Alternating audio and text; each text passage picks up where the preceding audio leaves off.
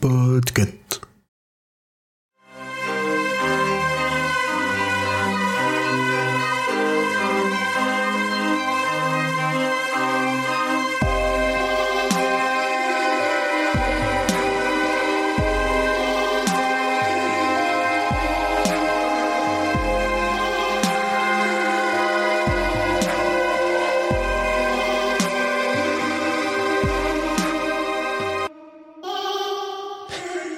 Bonsoir tout le monde Bonsoir. Bonsoir. Bonsoir. Public en Bonsoir le chat Euh, C'est pas Wimry qui est censé faire une phrase Si. Oui. On l'a mise dans Euh. le conducteur. Et le génie, on se réveille. Bienvenue dans cet épisode 56 du Roi Steven Comment ça va? Ça va Eh ben, ça fait Ça va, plaisir ça de te réentendre. Ouais Tu diras peut-être pas ça à la fin de l'épisode Euh, Bienvenue, euh, on va faire un tour de table parce qu'il y a une case manquante. Bienvenue Émilie, Merci Julien.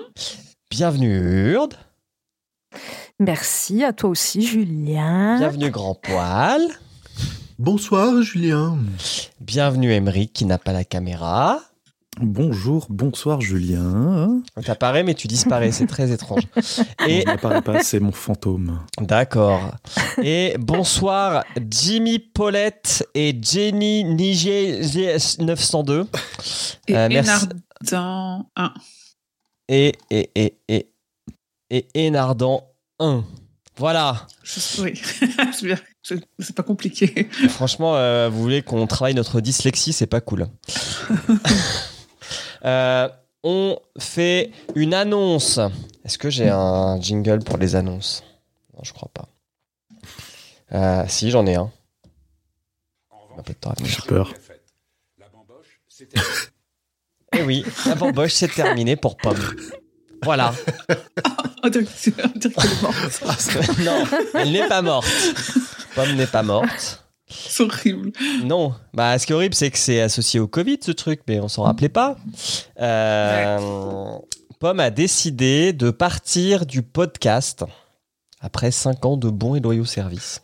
C'est ça. On s'était toujours dit que si ça devenait une corvée ou un poids, bah, ça servait pas à la peine. hein. Il fallait se quitter en bon terme avant que ça parte en sucette et elle a décidé de, de partir. Elle nous a laissé quand même un dernier petit cadeau, le résumé que je vais lire ce soir.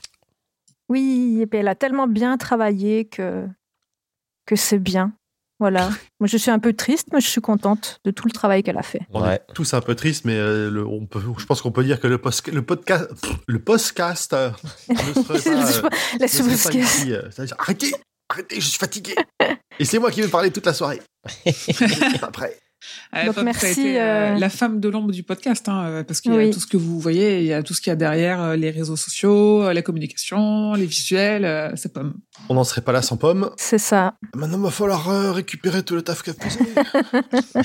Sinon, s'il y a des gens qui s'ennuient et qui veulent être payés en visibilité, euh, vous pouvez faire des posts sur les réseaux sociaux. Je vais passer une fois par mois sur des Twitch à des millions de vues. N'hésitez pas. donc voilà, donc on fait des bisous à Pomme. Voilà, et un grand merci. Un Vous la grand merci à retrouverez de toute façon Aïe. euh, sur le label Podcut dans plein d'autres podcasts. Oui, c'est vrai en pas. plus. Peut-être qu'il peut-être Oui. qu'il fallait, il fallait bien qu'elle qu'elle arrête un- au moins un des podcasts dans lesquels elle était. Bah, C'est-à-dire que, euh, comme moi, elle sait pas dire euh, non, et qu'après, euh, elle s'implique encore plus que moi dans tout ce qu'elle fait. Ça, c'est facile de dire non. Euh, ouais, ouais, j'ai encore dit oui à des trucs, hein, et je, je le regretterai à un moment ou à un autre. Eh, tu fais comme moi, hein, euh, Team Grotte. Alors, ce soir, nous allons parler de Carnet Noir, qui est, si Bah je non, ne me faut trompe pas que tu dises de quoi on parle, c'est moi qui dis de Ah, quoi on pardon. parle. Emeric, de Bah quoi on oui. parle? Deux épisodes, il vient pas, et c'est le foutoir. Voilà. Et Attendez que je donne mon avis sur Mister Mercedes parce que je vais en mettre deux en PLS. Emeric, de quoi on parle? On parle de Le Cahier Noir, un film de 2018. C'est le récit des aventures au crépuscule du XVIIIe siècle d'un couple singulier formé par un petit orphelin aux origines mystérieuses et sa jeune nourrice italienne à la naissance pareillement incertaine. Ils nous entraînent dans leur sillage à travers l'Europe, Rome, Paris, Parme, Venise, Londres, toujours suivis dans l'ombre et pour d'obscures raisons par un calabré patibulaire et un inquiétant cardinal. Ils Un nous font côtoyer de ténébreuses intrigues au Vatican, le marivaudage à la cour de Versailles, les affres d'une passion fatale, un funeste duel et les convulsions de la Révolution française. Wow. Elle, hein. Elle, convulse envie. la, la révolution? J'avoue que. je, ouais. je n'ai pas plus d'infos, malheureusement. Mais c'était Voilà. pas ça Ah bon? Oh, je me serais-je trompé? Ah, mais oui, bien Ah sûr mince Et il s'agit en fait de carnet noir au pluriel, car au singulier, c'est la rubrique nécrologique de la dépêche. Ou un moleskine. Carnet noir, donc un roman euh, de Stephen King, écrit par Stephen King, signé Stephen King et publié sous le nom de Stephen King. Et imprimé par deux- Stephen King sur son Epson euh, Envie 5600 et relié par Stephen King les week-ends.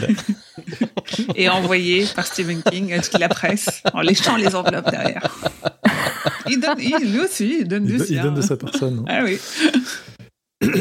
donc publié pour la première fois aux États-Unis en 2015, un an plus tard en France, chez Albin Michel. Euh, le livre en VO fait environ 430 pages, en tout cas pour, euh, je suppose, pour la première impression, et 450 pages en français. Le livre audio en français est lu par Antoine Thomé et dure 14h39 minutes. Pomme a noté dans le conducteur qu'il faisait euh, 14h22 en anglais, lu par Will Patton. Moi, j'ai 13h05. Donc, je pense que ça doit dépendre. euh, si on prend la- le, le livre audio publié euh, par la maison américaine ou la maison britannique. Il doit y Ah, parce qu'ils se, ah, si, ils se font chier à refaire entre les, euh, entre les Américains et les Anglais. En fait, ils, rep- ils reprennent exactement le, le même truc, mais Ouais, les Anglais, texte. parfois, ils rajoutent euh, une intro ou, euh, Ah, ou, euh, une, ou des virgules sonores. Hmm. Ok. Voilà. Propre. C'est pas la première fois qu'on a Will Patton qui lit un King. Est-ce que c'est parce qu'on en avait parlé sur Mister Mercedes ou Oui, que Oui, oui, c'est lui qui lisait Mister Mercedes. Je pense qu'il en a lu d'autres. Il a joué dans des adaptations. Je crois qu'il a joué dans Le Fléau ou dans Brume. Je suis en train de chercher. Et c'est pas, euh. très très perturbant parce que il a un répertoire de voix Ah oui. qui est assez assez complet, enfin assez, euh, il, il- il sait faire plein de voix, mais du coup c'est assez bizarre parce que euh, pour certaines voix de ce bouquin-là, il reprend euh, une voix proche de celle de Brady et, Mhm. et c'est ça fait bizarre. D'après aussi début. le site euh, stephenkingfrance.fr, il a fait la voix de l'audiobook de Dr. Sleep aussi. Ok, alors de long. Je cite ma source. Ah oui, et j'ai oublié de préciser en VO, le titre n'est pas euh, Black euh, Books. Notebook. ou Black Notebooks, euh, c'est. Finders Keepers, qui euh, c'est, euh, c'est je trouve je garde, c'est la petite expression. C'est une, c'est contine expression euh, américaine, pas anglaise, je pense, mais plutôt américaine. ouais, c'est qui euh, qui trouve garde. Donc, Ah, on n'a pas excellent. trop- Garde. On n'a pas trop l'équivalent en, en français. euh. Euh, Un perdu, un perdu de tu l'auras. ou- ouais, non, non, c'est vrai, c'est vraiment l'expression qui dit euh, c'est celui qui trouve qui garde, qui garde pour lui. Quoi. D'accord. Ouais, effectivement, en français, c'est un peu dur à, à traduire. Il aime bien, il aime bien parce que si ça saigne, c'est if it bleeds, qui est une expression pour euh, if it bleeds, it leads. Ça veut dire que les actus qui feront la une, ça sera toujours les actus les plus sanglantes. Mhm. Il aime bien. Ah. Pour, ces- pour, polars, si ça saigne, étant une nouvelle qui reprend un personnage de la trilogie euh, Bill Hodges. Ah oui, j'ai pas dit, j'ai pas précisé. Est, on est donc sur le deuxième de la trilogie. De la quadrilogie, du coup, c'est ça? Alors, Non, il, y en a, il y en a cinq en tout, mais il y en a Ah. cinq avec un personnage. Donc il y a Ouais. trilogie Bill Hodges et on suit un autre personnage euh, sur les deux autres histoires. Ah, ok. une trilogie, une pentalogie qui se croisent au milieu à peu près. C'est ça. Waouh On vous en dira plus après. mais oui. Hâte de lire la suite. Euh, quand Quel bon comédien. Ah, Qu'en avez-vous pensé? Euh, On va commencer par euh, Grand Poil. Parce que c'est toi qui es en premier dans. Ouais. Euh, alors, c'était une lecture qui se, enfin, comment, c'était agréable. J'ai bien aimé. J'aime bien les, les, les personnages qui ont été euh, qui ont été développés dedans. Je trouve dommage. Alors, c'est peut-être l'effet de l'avoir lu à la suite du précédent, mais euh, le, le, rapport avec la trilogie a l'air un peu inséré au forceps dedans. C'est, c'est, c'est, ça m'a gâché un peu le, plaisir de lecture de. De, déjà parce qu'on on appelle ça la trilogie Mercedes, enfin Monsieur Mercedes, on s'attend à voir vraiment Bill Hodges beaucoup plus. Spoiler, c'est très peu le cas finalement dans, dans celui-là, et il a un rôle qui est pas forcément central. Et euh, mais sinon après ça se lit bien, ça, euh, une fois commencé, euh, les, les pages défilaient plutôt plutôt vite, mais c'était pas une c'est pas une grosse lecture. Je pense que peut-être que je l'aurais mieux apprécié si je l'avais pas lu directement après Monsieur Mercedes, sans enchaîner. Euh, Julien, qu'est-ce que tu as pensé de ce livre? Oh. Alors, Alors. Julien, il devait d'abord nous donner son avis sur Monsieur Mercedes. parce Ouais, qu'il ça va, ça va venir, ça va venir. Mais il- ah ok. Attends, il est en train de se retrousser les manches. Non, il remet sa montre. Non, je change de montre. Euh, alors, euh, non, je vais d'abord parler de Carnet Noir, que je n'ai pas apprécié à lire. Euh, je, j'ai, trouvé que tout allait bien dans ce livre jusqu'à ce que Hodge arrive, parce que comme tu le dis, grand poil, ça fait un petit peu cheveux sous la, sur la soupe.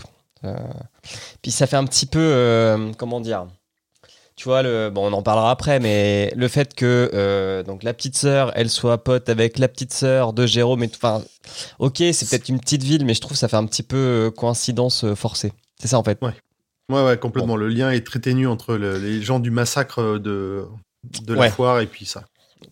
Euh, je trouve que le méchant. Alors, je suis obligé de le comparer à Mister Mercedes, dont je parlerai un petit peu après, mais je trouve que le méchant de ce, cet opus, il, il, est, il est- il est à moins 10 par rapport à Brady. Euh, Enfin, je trouvais Brady beaucoup plus intéressant. Je. Il y a un, un écueil que j'ai sur les deux, c'est que je trouve que la résolution, elle se fait ultra vite.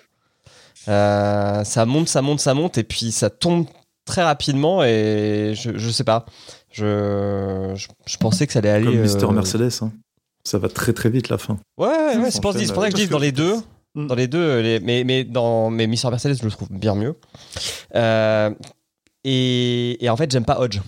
Donc c'est aussi ça mon autre problème, c'est que j'aime pas ce personnage. Je, Hmm. je, enfin, je l'aime pas. Il a rien d'antipathique, hein, je dis pas, mais je j'arrive pas à m'attacher ou à me projeter sur lui. Ouais, pour le coup, moi je trouve qu'il y a des côtés antipathiques, surtout dans ce, dans, déjà dans le précédent ou dans celui-là où il met en danger des gens juste parce que. Ouais, moi j'ai pas de race, alors ça. euh, Ouais, ouais. Je veux dire, euh, qui bousille la vie d'un ado euh, ou d'une euh, d'une meuf euh, qui a des petits problèmes psychologiques, c'est son problème. Mais non, ouais, je sais pas. En fait, je suis pas fan du trio, quoi. Euh, et, et en fait, si j'ai Ouais. autant aimé Mister Mercedes, c'est parce que j'ai beaucoup aimé Brady, comme Hurd et comme euh, Tim Brady Lucas, mais oui. Mm. Non, mais vraiment, euh, Brady, il est trop intéressant, alors que c'est c'est une enflure, hein, je dis pas le contraire. Et parce que je vous l'ai dit en off, mais il faut quand même que je le dise aux gens qui sont là. euh, bon, moi j'ai fait un bac S. Donc autant vous dire que euh, au terme de littérature, je suis niveau zéro. Et en plus, moi quand j'étais gamin, j'ai fait ma li- j'ai fait ma culture littérature avec deux artistes qui sont pas du tout cancel, c'est-à-dire Welbeck et Beck BD.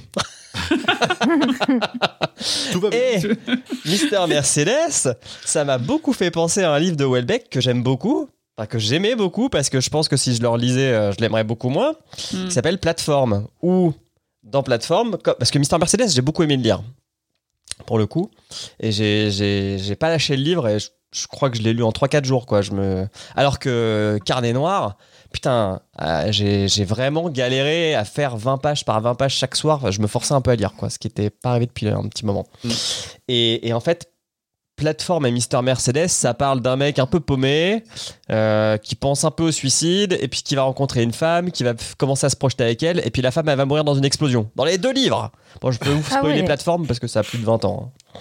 Et qu'on n'est pas sur euh, Welbeck Cast ou, euh, je sais pas comment ça s'appelle, Sandon, le podcast.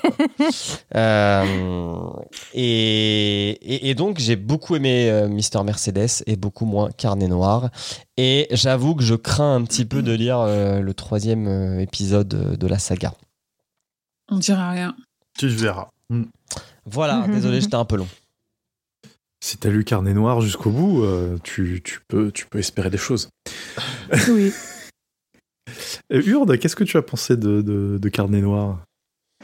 Euh, alors, je rejoins un peu les deux avis qui ont été dits. Euh, moi, je pense déjà de les lire à la suite. C'était compliqué parce que Monsieur Mercedes, Mister Mercedes, on l'a tous bien aimé. C'est vrai qu'il est, c'est un des meilleurs que j'ai lu jusqu'à maintenant. Donc, euh, suivre tout de suite avec ça, bah, automatiquement, on peut que être déçu en fait.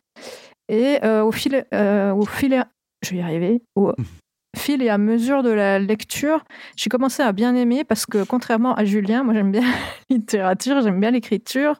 Et donc moi tout ça, ça ça m'a quand même parlé, donc c'est un peu sauvé le truc. Après c'est vrai que pour moi le, le trio que j'appréciais un peu dans Monsieur Mer... oh, mais qui c'est qui a dit Monsieur Mercedes puis qui a tout foutu j'ai failli reprendre et j'ai dit non, je reprendrai pas. Le, trio que, que j'appréciais moyen dans Mister Mercedes, là, pour le coup, je le trouve assez inutile. Donc euh, voilà, mais ça m'a pas gâché la lecture pour autant. Et euh, la fin m'a énormément plu. Donc, euh, donc à mi-ton, je dirais. Moi, je, Mais je pense, un petit ouais. truc sur le, sur le trio, parce que je suis d'accord globalement avec vous que, enfin, moi, j'aime bien le trio, mais quand ils sont ensemble, quand ils fonctionnent ensemble, ils ont des bonnes relations, des trucs entre eux. Ouais.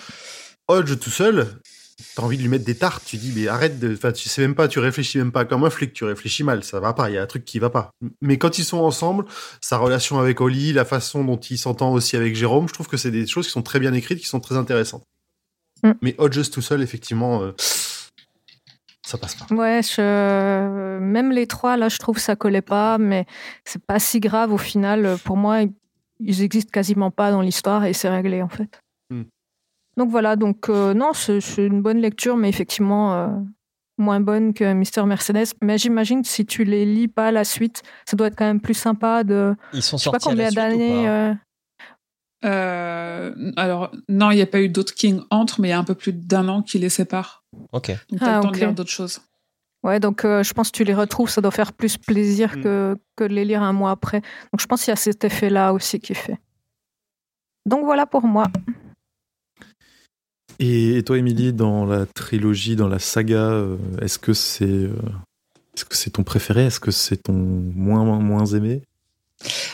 Bah, du coup, c'est marrant parce que ça va être extrêmement logique avec tout ce qu'ont dit mes camarades. Parce que moi, c'est mon préféré de la trilogie. Et moi, je les ai lus quand ils sont sortis. Donc, en effet, j'ai lu Carnet Noir un peu plus d'un an après Mister Mercedes, sachant que j'ai un peu une mémoire de merde sur euh, les romans que je lis.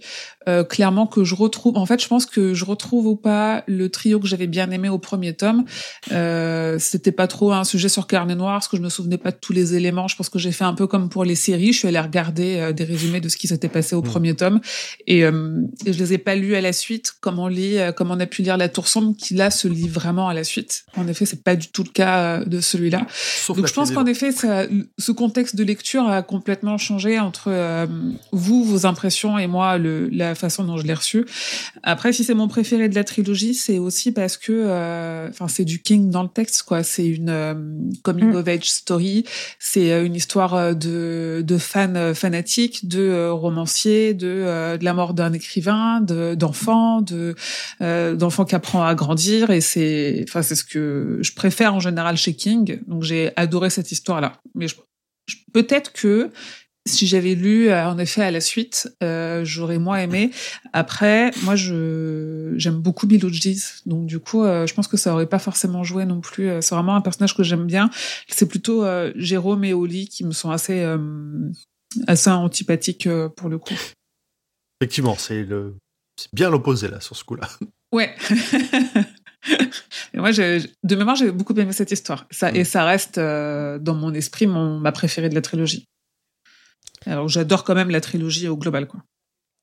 Et toi, Et si- Emmerich Et si je peux rajouter un point avant Emmerich, je trouve que il est mal découpé Carnet Noir.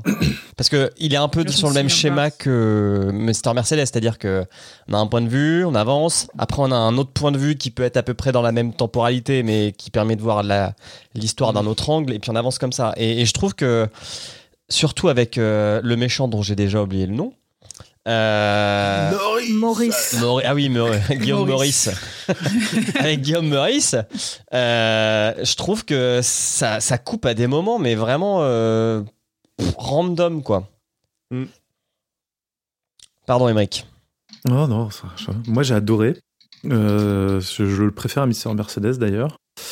Euh, je trouve que c'est un très bon condensé de thèmes qu'il a déjà traités dans des nouvelles. Euh, J'ai eu l'impression de, de- de retrouver un petit peu euh, des, des- des choses, enfin je sais pas, de, des, des thèmes qu'il a déjà traités, notamment dans,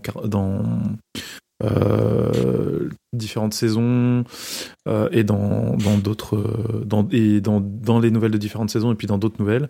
Mm. J'aime beaucoup le, le thème justement de, de de il faut pas idéaliser les personnages de romans. On sait jamais ce que l'auteur a prévu euh, pour la suite.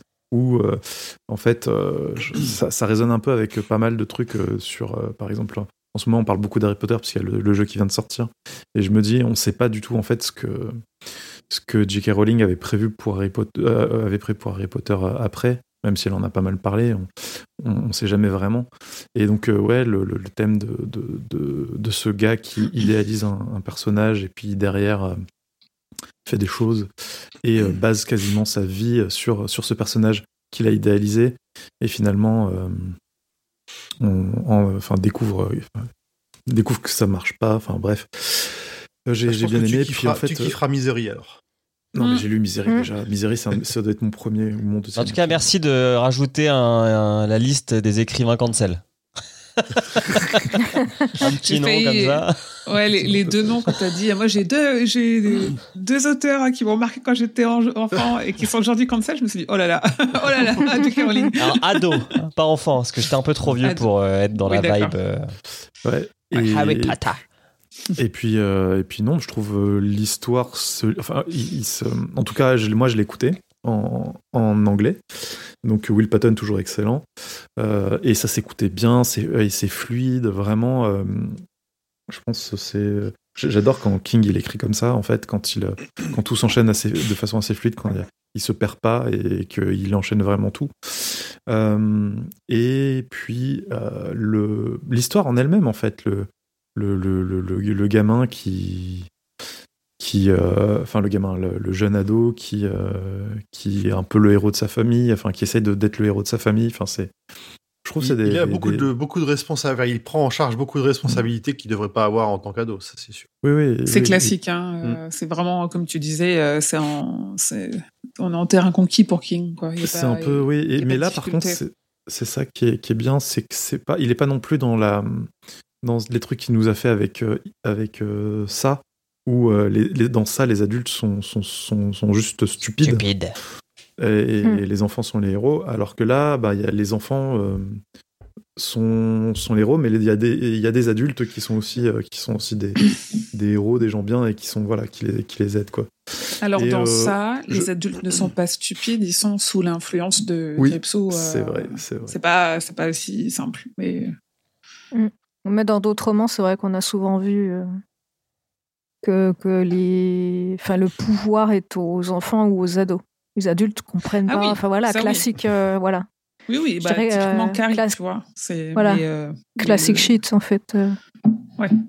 Je me suis fait une. Là, je suis en train- sur une orgie de King et le thème des enfants et des ados, ça revient bien dans les derniers que j'ai lus là. hein, euh. Oui, parce que t'as lu quoi? T'as lu l'Institut? J'ai fait l'Institut, j'ai fait Fairy Ouais. Tail, euh, donc déjà avec ces deux-là, on est, on est pas mal. Après, qui vient de sortir au livre de poche, c'est un enfant Après, ça, aussi. ça va arriver dans la liste bientôt. Euh, alors non, l'Outsider, on n'en parlera pas. Donc ouais, non, j'ai pas, j'ai pas arrêté là. J'avais envie de rattraper. Si ça saigne, j'ai j'ai tout fait aussi. Enfin, j'ai eu envie de Moins d'enfants, non, si ça saigne. Mais euh, voilà, sur déjà euh, l'institut et puis euh, mince. Fairy Tail. et Fairy Tail, euh, on est à fond dans, on est à fond dans ces thématiques là. Ah oui.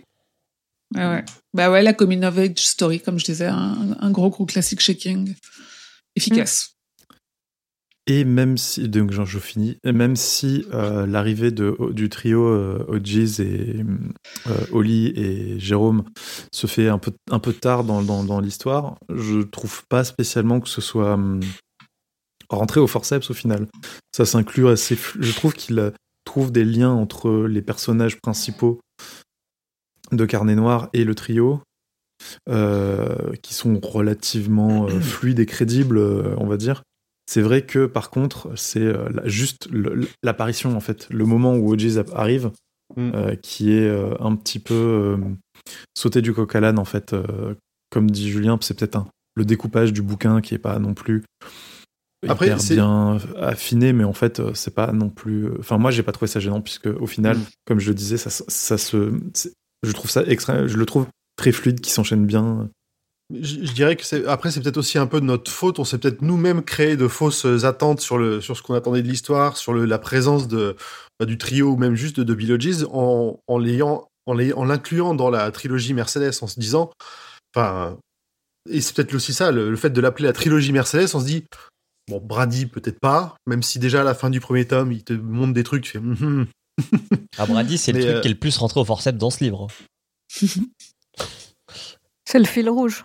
C'est euh, oui. voilà, c'est le fil rouge. Mais c'est, euh, c'est, c'est- je pense que, enfin, pour moi, c'est aussi un, un problème de, de ressenti, de, d'attente trop haute par rapport à ce qu'on imaginait dans le livre et de et d'être un peu déçu de pas soit en avoir plus, soit les avoir un peu mieux, plus distillés tout le long. C'est très Ouais, c'est- plausible. euh, Mm. Là, au bout de 50 podcasts, on est quand même en mesure de se dire que euh, King, dans une histoire, il va passer son temps à aller raconter une histoire qui est à côté de l'histoire principale ou de faire des flashbacks qui sont un peu à côté de l'histoire principale. Il a Ouais. Toujours fait ça. Et Oui. on l'a vu dans La Tour Sombre parce qu'on a été quand même très très critique du placement du tome 4, là où il est, et de l'histoire qu'il raconte. Et à chaque fois, il y a ce truc... euh, où euh, plusieurs personnes disent ah ouais mais ce truc là ok mais pas à cet endroit bah ouais mais c'est la marque de fabrique de King Mhm. donc euh, après je le comprends hein, je l'entends mais on mais c'est c'est son style donc euh, évidemment là en, en disant trilogie Bill Hodges on attend trois histoires avec Hodges en personnage principal mais euh, mais c'est pas comme ça qu'il que lui il écrit quoi Arrêtez soit Julien Merci. J'ai coupé le micro pour pas que vous ayez l'éternuement. Euh, alors le chat, bon le le- chat, passer à merci Emric. Le chat a aimé. Il y a trois personnes qui ont dit j'aime, deux qui ont dit non et deux qui ont dit la réponse D sur le livre. voilà, réponse D qui s'est lancée. N'hésitez pas à aller. Ça c'est du bon placement produit. hein. N'hésitez pas à aller écouter podcast cet autre podcast du label.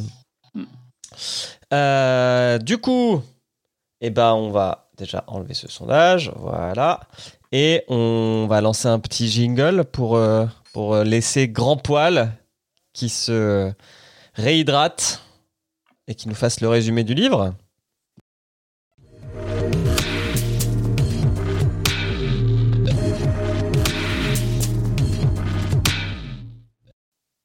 Première partie, un trésor enterré. 1978. Alors, je vais vous poser une question tout de suite. Comment vous prononcez ce nom? Parce que même à Rothstein. l'américaine, on peut le prononcer de, deux manières différentes. Rammstein. Rothstein, ouais. Ross- Rothstein. Ok, on va l'appeler Rothstein alors. Ah, pour moi, c'est vraiment Rothstein à l'allemande. Ouais, mais quand Ah. tu vois comment ils appellent, les Américains disent par exemple Weinstein. Ouais, moi je l'ai comme Steinbeck, tu vois, du coup, euh, Mm. Rothstein. Mm. Donc Rothstein, je vais pas y arriver. 80 ans, ancien écrivain reconnu, vivant au milieu de nulle part et réveillé violemment en pleine nuit par trois hommes en cagoule colorée, alors qu'il était en train de rêver de sa première femme, à l'époque où ils étaient encore ados. Un des gars fouille le bureau. La seule chose à laquelle tient. À laquelle tient l'écrivain, hein, parce que Monsieur. R. Monsieur R, ce sont ces 150 carnets noirs. Ils ne pensent pas que ce soit ça que les gars cherchent. Ils ont l'air trop cons, sauf peut-être celui qui a la cagoule jaune. Les cambrioleurs trouvent son coffre. Monsieur R est vieux, fragile et cardiaque. Tu Il peux sait dire qu'il n'a pas trop le Hein. Rothstein, oh, mais même ça, ça va me, je, je vais le, je vais le bouffer à chaque fois. Donc, euh, euh, gna, gna, gna, donc, il est vieux, fragile et cardiaque. Il sait qu'il n'a pas trop le choix et il donne donc le code rapidement. Le coffre est plein de trucs. Rouge et bleu sont ravis. Jaune, lui, veut les carnets, les manuscrits de romans. Ça fait pas un peu Jaune. faux réservoir dogs? Ouais, j'y j'y ai pensé un petit peu aussi quand, quand même quand je l'ai lu. euh, quand ils essaient de s'appeler par les couleurs. Bon, il y a forcément un ou deux qui font de la merde et qui s'appellent par les prénoms classiques. Ouais, parce qu'il y a des thunes aussi dans, dans le coffre, je crois, des enveloppes et tout, c'est ça? C'est ça, il y, a- y des enveloppes de- d'argent. euh, que- Ouais. Tu sens que, que Rothstein, il a du mal à faire confiance aux banques. Les vieux. Ouais, puis il a- il a 80 ans aussi. C'est ça. euh, Jaune parle de la trilogie Jimmy Gold qui a rendu Rothstein célèbre. Elle est enseignée dans toutes les universités du pays. Jaune est rageux parce que Monsieur R a trahi son héros dans cette trilogie, justement. D'après lui, en lui donnant dans le dernier tome un boulot dans la pub, une femme, des gosses et une villa. Donc on comprend que c'était un personnage plutôt anti-système qui, a fini par rentrer à fond dedans. Dans les carnets non publiés, il y a deux tomes de plus dans lesquels Jimmy Gold quitte tout ça pour redevenir ce qu'il a toujours été au fond de lui. L'écrivain a compris qu'il va être tué et ça lui va finalement.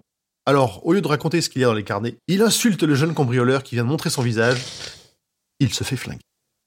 Bim bam boum. 2009. On est chez les Saubers. Et ce n'est pas la richesse. Tom le père se prépare à aller au City Center. Attention aux références. Pour aller faire la queue avant l'ouverture de la foire à l'emploi. Sa femme essaye de l'en dissuader, mais sans succès. Il part en lui disant qu'il se revoit demain quand il aura un travail. Vous l'aurez compris, il s'agit de la foire à l'emploi de Mr. Mercedes. Ça finit mal. Mais vous aurez sûrement noté que King ne dit pas. Il ne la revit jamais. Après la tuerie, Bah, il a plus le droit de le dire dans cette trilogie. C'est interdit depuis euh, le faux euh, dans le premier Ouais. tome. Le faux C'est suspense. ça. Après la tuerie, Tom se réveille à l'hôpital dans un sale état. Sa femme lui annonce qu'il n'est pas paralysé, mais qu'il faudra beaucoup de temps avant qu'il ne puisse marcher à nouveau. 1978 à nouveau. Retour sur les lieux du crime de l'auteur. Comme vous l'avez sûrement deviné, l'assassin s'identifie beaucoup au héros des romans, avec sa famille bancale. C'est pour ça qu'il s'est senti trahi. Par contre, il ne s'attendait pas à ce qu'il y ait de tout partout après avoir tiré dans la tête de l'auteur. On apprend au passage que Maurice a été dans un foyer de redressement suite à une bêtise et qu'il y a découvert violence et viol. Toujours euh, les enfances faciles. Il a essayé d'écrire un roman, mais il sait qu'il n'a pas le talent nécessaire. En fouillant dans les carnets que l'auteur tenait cachés, il se rend compte qu'une suite était prévue pour son héros, qu'il allait quitter sa petite vie posée de traître à ses origines pour reprendre la route. Mais en Mm. fait, euh, lui, il est vraiment plus intéressé par les carnets que l'argent. Oui, il a juste resté clairement. à motiver Ah oui, oui, ses oui. deux compères parce qu'il y avait, y avait du cash. euh. Bah parce qu'il il a besoin d'une excuse. L'argent a motivé euh, de l'aide parce qu'il n'osait pas faire ça tout seul non plus. Oui, on c'est est ça, vraiment oui. chez le fanatique euh, tel Mm. que King l'aime, quoi. Le trio embarque tout ça et Maurice bute ses compères sur la première station d'autoroute qu'il trouve. Il ne leur fait pas confiance, il les trouve trop cons. Et il fait tout ça en étant persuadé que ça l'enverra en prison. Il ne se fait aucune illusion sur le sujet. Il, Il fait- repart et Il se fait rend pas à- ça discrètement en plus. hein. Il fait ça sur une Ah bah autoroute euh, en mode oh là, pom pom. Je crois que le Ouais. part au shot, il le défonce et l'autre, il, euh, il, il- il s'en aperçoit, il le flingue devant la station. Ouais, ouais. C'est après, en fait, qu'il est là en mode eh, oups. Tu vois. Tu, tu sens qu'il est quand même pas vraiment pas très malin, le, le Maurice. Là, hein. Un peu c'est- impulsif. Il est obnubilé. C'est pas le couteau Ouais. le plus aiguisé du tiroir. Non. Ouais, il est obnu, obnubilé. Je sais Ouais. pas dire ce mot, c'est horrible.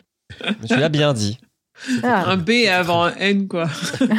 Et après encore un autre B. Et je suis dyslexique. C'est chaud. Il repart donc et se rend dans sa maison familiale qu'il s'est trouvée vide, et en route, il achète une malle. 2010. On a fait un jump de deux ans par rapport au City Center. On retourne voir comment évaluer- a évolué la petite famille Saubers depuis que le père s'est fait rouler dessus par Brady. On suit Peter, l'aîné de l'Adelphi. Attention, c'est un, peu technique. Il a La environ Delphi. 11, C'est la famille c'est la, c'est la famille, c'est la cellule, c'est les frères et sœurs. Mhm. Mhm. Ah, mais c'est pas la fratrie? Bah, la Enfin. fratrie, c'est si t'as que des frères. Ah, ok. Ah, bah j'ai appris un truc. Merci. Si t'as que des sœurs, tu pourrais dire, euh, je crois que tu peux dire la sororité. Ah, je sais pas. Moi, j'ai toujours dit, j'ai toujours dit sororité, fratrie euh, pour les deux. fraternité, mais euh, Ouais, mais Ouais. euh, ouais, alors du, ouais, mais je saurais pas du coup le- l'équivalent de fratrie. euh, Je regarderai à l'occasion. J'ai toujours, dit, euh, j'ai c'est toujours dit facile à fratrie. dire aussi. La sororie. La sororité. La fratrie féminine, ouais, super. Ah, Le foot féminin, messieurs. Putain, il y a le foot et il y a le foot des femmes. zéro, zéro effort. Un Wiktionnaire euh, trouve sorori aussi. Sororité. Ah, Ah ouais, j'étais pas loin avec ma connerie. non, c'était pas mal, c'était pas mal. Ouais. Pas mal. Peter Badass. donc a 11 ans, à peu près. À la maison, ça gueule beaucoup entre ses parents qui sont à bout. La situation financière de la famille, qui n'était pas brillante avant l'accident, est pire maintenant. Ils n'ont plus qu'un seul salaire et pas d'aide. Ils, vivent- ils vivent désormais dans une maison pas ouf d'un quartier pas ouf du nord de la ville. On y est passé dans Mister Mercedes dans ce quartier, C'est là que Hodges fait la morale à un gamin. Bref, Peter n'a qu'une peur, que ses parents se séparent. S'ils avaient de l'argent, tout irait mieux. Un jour que ça gueule dans la baraque, Peter part prendre l'air et tombe sur une malle dans un bourbier sous un arbre. Il se dit que c'est sûrement un trésor. L'imagination des enfants travaille beaucoup, ou quelque chose comme ça. Il faut qu'il trouve un moyen de récupérer ça. Il galère pas mal, mais il finit par y arriver. Il y a plein de fric là-dedans, donc des enveloppes. Alors, en plus, je crois qu'autour des enveloppes, il y, a une, il y a une histoire de ces, ces- peut-être ces, ces royalties qui récupèrent à un, à intervalles réguliers que le- l'auteur plaçait directement là plutôt que de les envoyer à la banque, un truc de ce style. Ouais, il me semble, ouais. C'est des montants. euh, Rond c'est toujours les mêmes. ouais. Ouais, c'est pas Hmm. des très gros montants à chaque fois, mais ça arrive souvent. C'est ça. Euh, il y a donc plein de fric dedans et des centaines de très beaux carnets. Il prend le fric, remet la malle à sa place à peu près. Il doit trouver un moyen de donner tout ça à ses parents sans qu'ils sachent d'où ça vient. Moi, je tiens à dire qu'il a écouté Macron parce qu'il a traversé la rivière. il a trouvé de l'argent. Putain, Pomme est pas là depuis un épisode et t'es déjà en train de reparler de Macron. Et en plus, il a trouvé de l'argent et il va le faire ruisseler. Eh, voilà. Le grand ruissellement des, des Sobers. Elle a traversé la rivière. C'est pour vous maintenir un petit peu éveillé. Ouais, on va pas te laisser faire. 1978. Maurice arrive chez lui. La maison est vide comme prévu. Il va saluer la voisine qui l'a vu arriver pour que sa venue ne paraisse pas bizarre. Il a très envie d'attaquer la lecture des carnets, mais il n'en a pas le courage là tout de suite. Le lendemain, il rejoint son pote Andy pour lui dire que ça y est, il a fait son coup, il a les carnets, ils vont pouvoir les vendre comme prévu. Sauf que Andy, il a pas l'air au courant que c'était un vrai projet. D'ailleurs, il lui dit qu'il est complètement con, que c'est sûr il va, faire, il va se faire choper, et il lâche l'affaire, horrifié quand il apprend que Maurice a tué ses deux complices. Je vais un peu spoil, mais Andy, à cette époque-là, il était déjà euh, collectionneur ou en tout cas amateur de livres ou pas du il tout? était euh, ama- Oui, si, si, il était amateur de littérature, tout ça. Je sais pas encore, je pense, lancé dans le bis de collectionneur, comme on verra plutôt dans les années 2000, euh, Ouais. juste après. La rumeur dit Mais qu'il était en hippocagne. Et un hippocagne, c'est c'est une blague de français, pardon. C'est euh, le nom Ah. du pas littéraire. ah oui. Ah, t'as pas fait hippocagne Ouais, puis surtout, euh, l'autre, il balance un carnet. euh, Parce qu'en fait, Maurice pensait pas que le, le meurtre allait se faire découvrir si vite. Il avait quand même calculé que en attaquant ce jour-là, la femme de ménage qui passe toutes les semaines, elle mettrait genre 5 jours à venir, patati patata. Sauf que ces connards ont fait tellement de bruit que euh, ça- Ils se sont ils fait griller. Et donc l'autre, Hmm. il met un carnet sur la table euh, de l'écrivain qui vient de mourir et ça fait totalement euh, flipper Andy. Mais c'est c'est normal en même temps. Enfin, Bah dans Ouais, quel, ouais, dans monde euh, un truc euh, qui a autant de, de valeur, enfin, même une valeur inestimable, genre tu vois avec les tableaux par exemple, t'es obligé de les planquer à un moment pour que ça fonctionne quoi. Enfin c'est En fait, on, on comprend aussi que dans la discussion qu'ils ont eue, Andy et, euh, et Maurice, un peu, enfin, avant euh, qu'ils passent, qu'ils partent là-dedans, Andy, il, il lançait vraiment ça en idée en l'air. Oh, ça vaut Ouais. sûrement beaucoup de pognon si tout ce qui, toutes les rumeurs euh, de ces carnets étaient, étaient vraies et qu'il y avait des, des choses à vendre. Oui, parce que c'est euh, Andy qui a dit à Maurice que l'autre continuait d'écrire, même s'il publiait plus rien depuis, euh, je sais pas, 20 ans, 30 ans. Ouais, c'est ça. Hmm. Donc bon, Maurice est quelque peu contrarié. Il abandonne sa voiture sur un parking, rentre chez lui et va planquer l'argent et les carnets dans la malle, au bord de la rivière. C'est là que l'on apprend, si on l'avait pas deviné, que la maison où habite Maurice est la même maison que Peter habitera plusieurs décennies plus tard. Maurice part ensuite boire des coups et voir un concert. Ça me paraît être la chose la plus Il sensée. ne reviendra jamais dans sa Il- maison. Il Il ne reverrait pas cette malle avant des années. Ah, King, que c'est c'était pas dur, putain de merde. À ce moment-là. Non, mais il y a déjà Ah beaucoup bon trop Ouais, de c'est patterns possible. de King, C'est là. carrément Non, possible. non, mais il, il me semble, il me semble que c'est, il me semble que c'est, que c'est. Je, le- je l'ai pas noté, mais j'ai tiqué à un moment donné sur un genre de prédiction comme ça. Il y en a une. Hmm. Sur sa liste euh, des trucs euh, à checker pour bien montrer que t'es dans un King, tout était déjà à cocher, il y avait plus de place pour cocher d'autres trucs, donc il a Mhm. un peu de quoi en mettre. Faire un bingo, oui. Bah oui, oui. Ah oui, non, mais là c'était fini, il se remettait à boire, hein, il cochait beaucoup trop de lignes. J'ai envie de faire ce bingo. Mais bref. Ah j'avoue, putain ça serait trop drôle, franchement. Ah, mais, mais oui, c'est trop facile. Mais de ouf. Ok. 2010. Peter a trouvé une solution pour l'argent. Il l'envoie à ses parents par la poste, sans lettre ni rien. Il finit par planquer les carnets dans son grenier et décide de les trier pour lire cette histoire. Le nom du héros lui dit quelque chose. Il a dû en entendre parler à l'école. 1978. Je vous la fais courte, Maurice est sorti picoler, il a violé une femme, a essayé de l'étrangler, il prend perpète. Mais quel bolos, putain Ah, là, En plus, c'est sûr que. Je- de, tête, il nous dit plusieurs fois non, mais il faut pas que je bois parce que quand je bois, euh, Mm. pff, je, je, je suis trop sensible.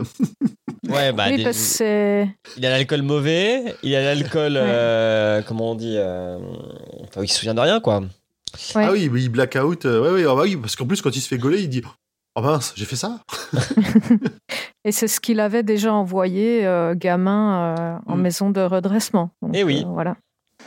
Oui, donc on sent qu'il Il y a une apprend volonté pas. très forte chez lui. Il a appris de ses erreurs, mais il continue à refaire des erreurs. Oui, il en Trop fait de des pression. nouvelles. Oui, il en fait des nouvelles. enfin, il le sait, mais il retombe dedans. Il, euh, Ouais. Trop de pression. Trop de pression. 2013-2014. Peter a bien grandi. Il a 17 ans et est en équivalent de première au lycée. Et il a un prof de littérature qui a l'air passionnant et qui le félicite pour son devoir sur l'écrivain de Jimmy Gold.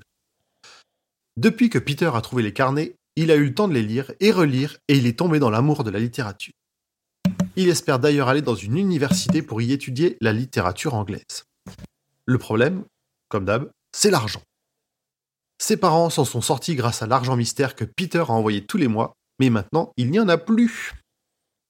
Pas de super lycée pour la petite sœur, pas de bureau en ville pour l'entreprise du père, et peut-être pas l'université souhaitée pour Peter. Il doit je- J'avais compris, euh, j'avais compris que son uni- une université à lui, c'était c'était gagné parce qu'il était euh, genre premier de la classe et il avait les, Bah, il espérait choper, il espère choper les bourses. Voilà, c'était surtout sa sœur euh, justement qui, qui chouinait pour aller dans l'école de ses amis et bah, Non, ça là, je blinde. le- le ouais, enfin c'est c'est détail, mais juste pour placer que c'est un premier de la classe quoi. Et tu, tu comprends aussi que toute sa famille enfin, après, prend, cet, enfin, prend cet argent comme un truc qui, qui va continuer à arriver et commence à faire des plans en intégrant euh, limite ça dans les rentrées d'argent euh, mensuelles. Donc quand ça finit, c'est la merde. C'est c'est là qu'ils se disent mais en fait d'où vient ce fric? Mais bon, c'est un peu tard quoi. Ouais, ils disent d'où vient vite fait, hein, ils le prennent. euh, Non mais à la fin, à la Oui, fin, à je la dis. fin, ils se Ouais. demandent pourquoi, et surtout pourquoi est-ce que c'est fini, même s'ils se disent oh là là, bon, on savait que ça arrêt- Ouais. s'arrêterait un jour. 4 ans, ça. C'est vrai qu'au début, c'est un peu Oh, super On va faire comme si on n'avait rien vu, tu vois. Au, au départ, ils disent que c'est une bonne âme ou quelqu'un qui a récolté de l'argent suite au massacre du City Center, euh, vu qu'ils avaient Ouais. un fonds d'aide, mais ça s'arrête. euh, le fonds d'aide s'arrête plus vite que, le, que, que le- Ouais. les, les- les enveloppes magiques. C'est ça. Donc, il doit trouver un plan. Il a calculé que l'un des braqueurs de l'auteur est soit mort, soit en prison, soit mort en prison. Dans tous les cas, Peter pense qu'il a autour de 70 ans. Il se dit qu'il doit trouver le moyen de revendre les carnets, mais il faut que ce soit discret. Il se renseigne un peu sur les librairies qui font dans le livre de collection auprès, de son super prof de littérature, et il y en a une dont il faut se méfier. Elle est tenue par un certain Andrew, et le gars n'est pas clair. La probabilité qu'il s'agisse du pote de Maurice qui s'appelait Andy, qui donc est au courant pour les carnets et qui voulait ouvrir une librairie, est quand même très très forte. Peter se dit donc que c'est à lui qu'il doit s'adresser. Le soir, après avoir eu un débat sur l'uniforme à l'école et avoir rassuré sa petite sœur, notre cher Steve nous dit que Pete est sur le point de prendre la pire décision de sa vie. On l'avait compris un petit peu. Oui, et du coup, là, on, a, là, on peut cocher une case dans le bingo. Oui. Oui, d'accord. Voilà. Ouais, on vrai. y est. Mais on n'aura pas de case euh, culotte. Euh, Attends, attends. C'est quoi Je vais ouvrir une page sur mon notion, je vais commencer Non, à il y noter ce qu'on a une, il y a mettre une dans le case, bingo. euh, il y a une case mousseline. A pas une case culotte. Ah oui, mais ou non, mais c'est pas pareil. Ouais. Ah, ok. 1978-2014. En 1978, Maurice entre en prison. En 2014, il en sort et il est prêt à retrouver ses carnets noirs. On a été archivite ou c'est après qu'on discute de ce qu'il fait en prison? Non, on n'en parle pas spécialement. Tu peux, hein, si t'as envie. On peut, on peut Euh, détailler. Bah, c'est-à-dire que il va se refaire violer par son compagnon. de 50 000 cellule. fois. Ah non, Mhm. pas 50 000 fois. Après, il Euh, va faire une Andy Dufresne.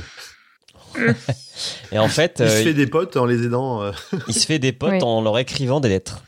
Voilà, et, euh, et c'est comme souvent ça des lettres d'amour, parce qu'il s'y connaît bien Ouais. en littérature.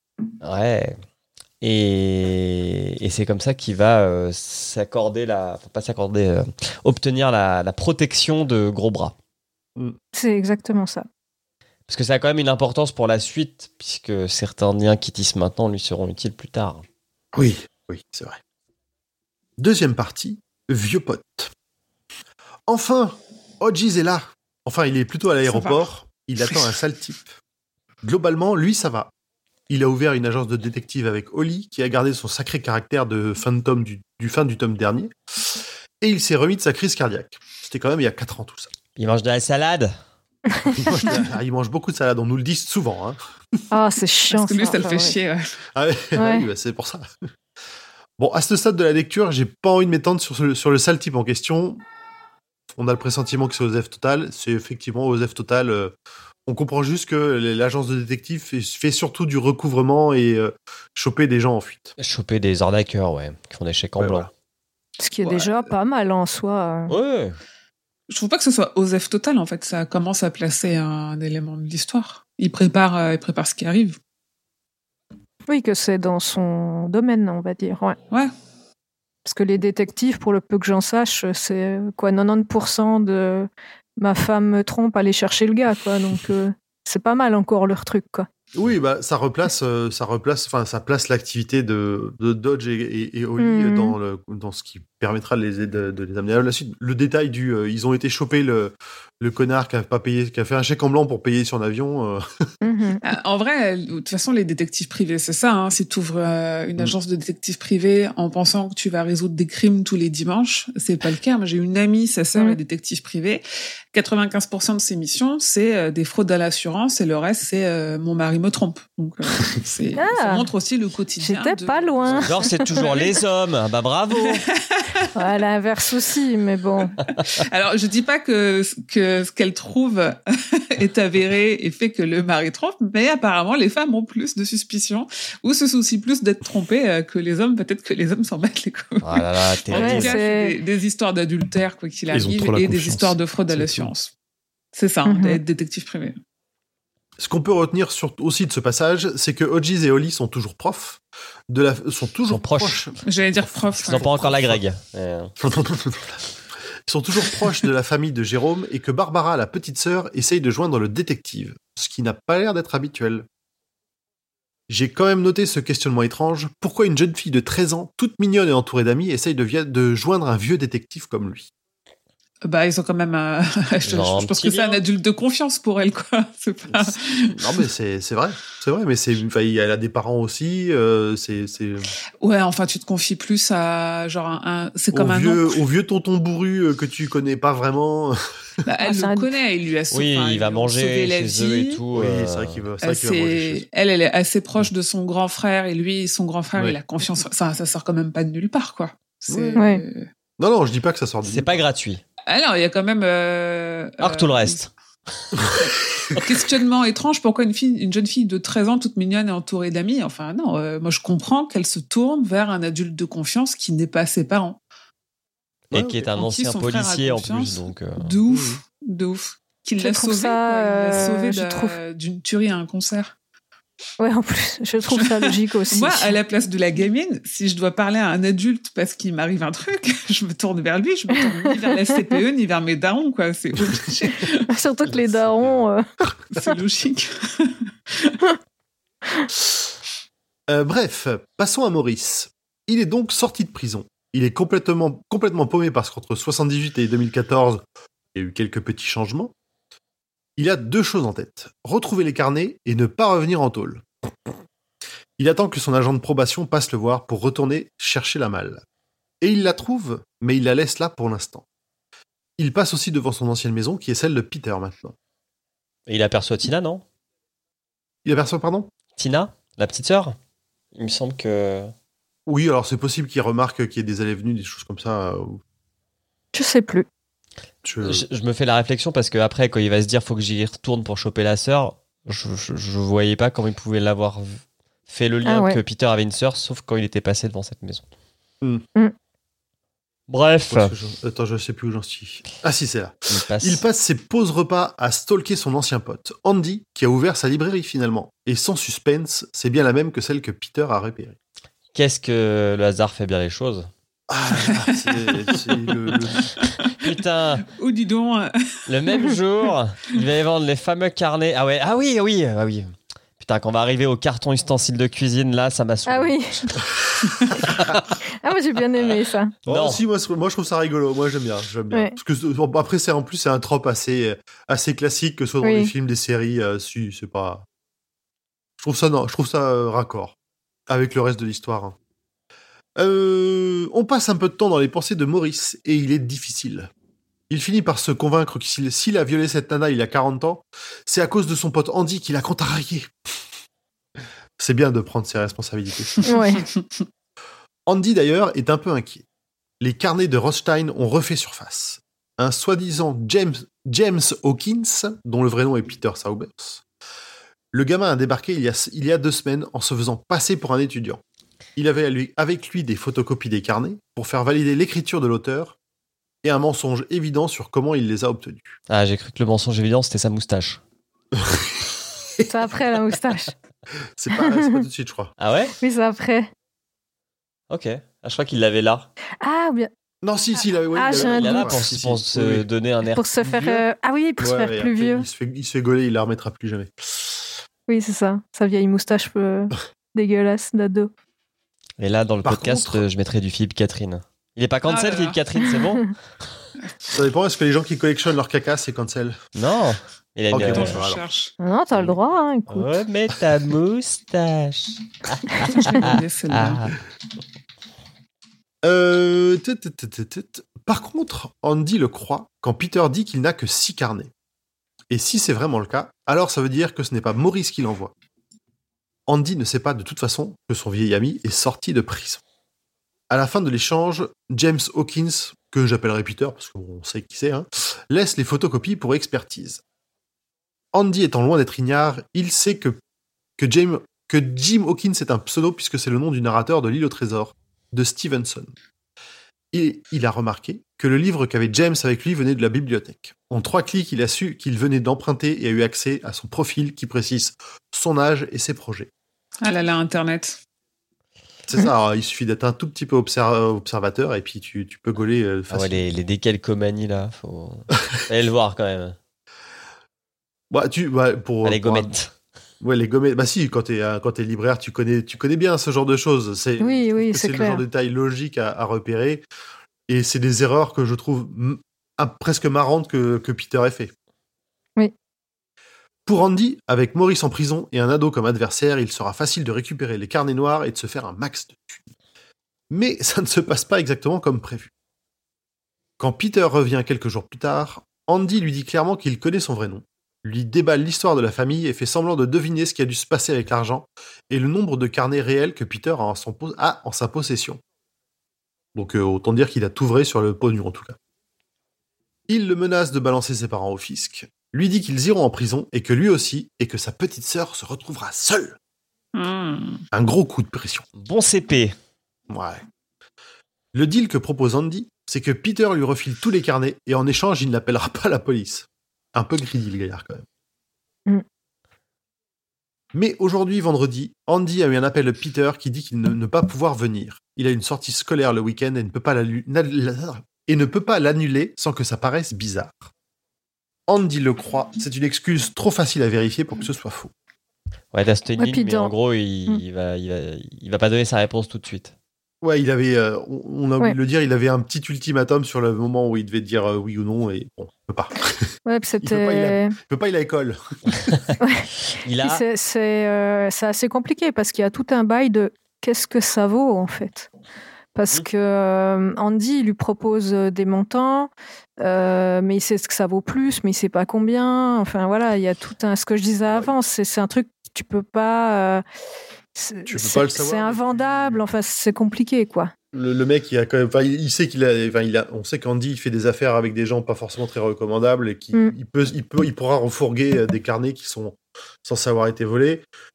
Et il sent bien que quel que soit la le pognon qu'il va proposer à Andy, à Peter, il va se faire un gros paquet quand même. Voilà, Ah, parce qu'on parle de.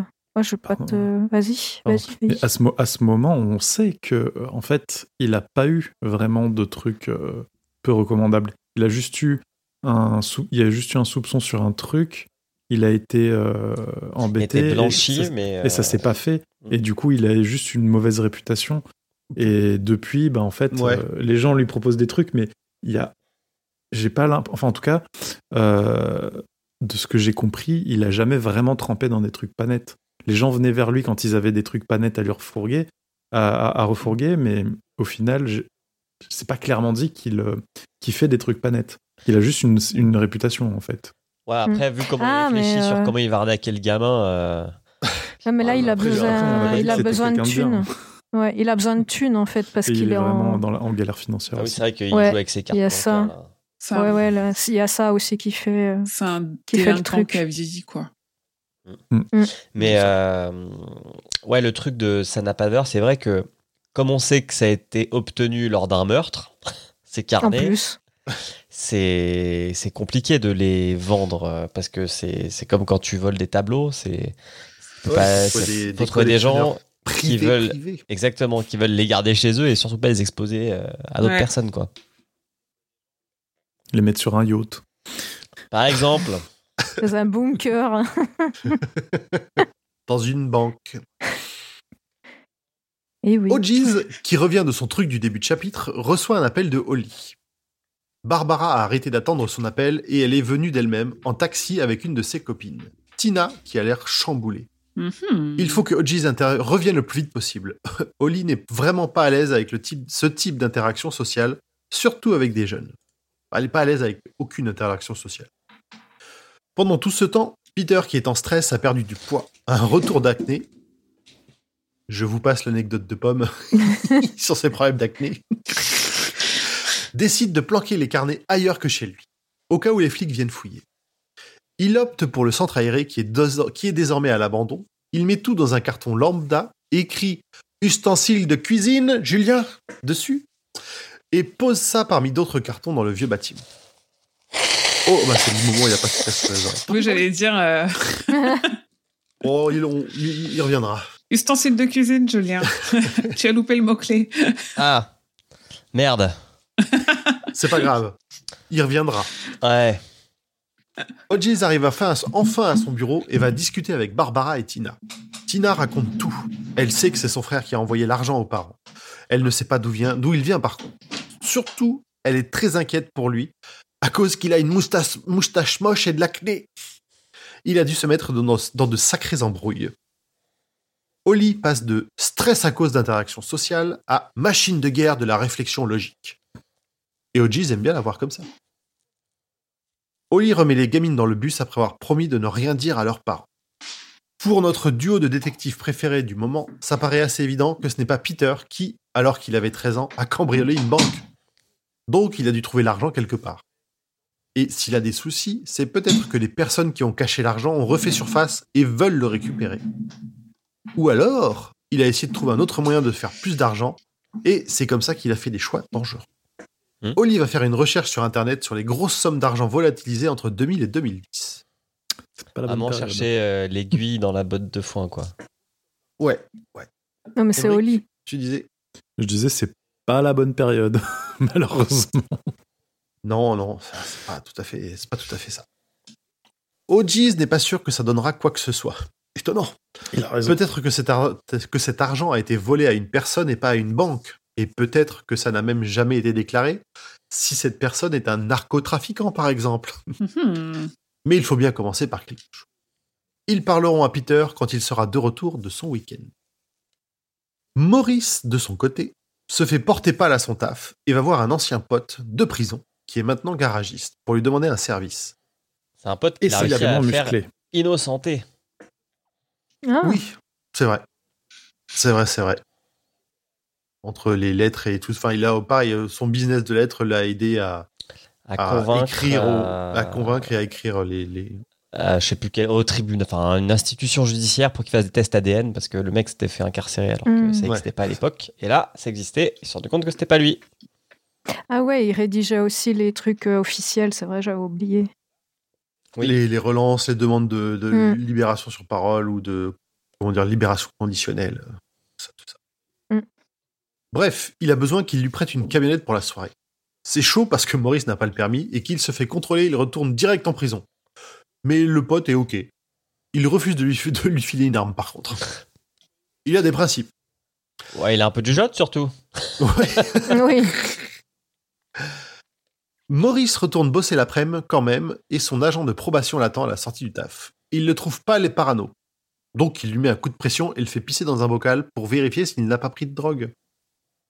L'agent dit à Maurice qu'il l'a bien senti qu'il prépare un truc et qu'il a bien intérêt à se tenir à carreau et puis il s'en va. Moi je donnais à remarquer quand même que euh, c'est bizarre la relation entre l'agent de probation et Maurice. Enfin, le côté extrêmement condescendant comme s'il parlait à un gamin, l'agent de probation. C'est. Enfin, comment dire Il est pas sympathique. C'est Ah, le, non. c'est le, cliché des agents de probation dans, dans toutes les, les séries où t'as Ouais, quelqu'un qui sort ouais. de prison. Mm. Où le, le gars qui en sait toujours mieux que plus que le, que le prisonnier qui sort. A raison parfois, hein, parce que les mecs qui passent 30 ans en prison, ils connaissent plus trop la, plus trop Mm. la vie. Mais, euh, mais c'est vrai que ouais, c'est à chaque fois, j'ai l'impression de revoir le même, le même, le même genre de, de type. Quoi. Là, en plus, du, vu de, du point de vue de Maurice, euh, le- l'agent de probation, il, enfin, c'est vraiment pas flatteur quoi les descriptions. Non. Bon, il est- de toute façon, euh, tout le monde est con hein, pour Maurice. Je veux dire, euh, Oui, son chef, c'est un con, euh, ses collègues, c'est des cons, euh, ses voisins là au centre d'or, c'est des cons. Ah oui.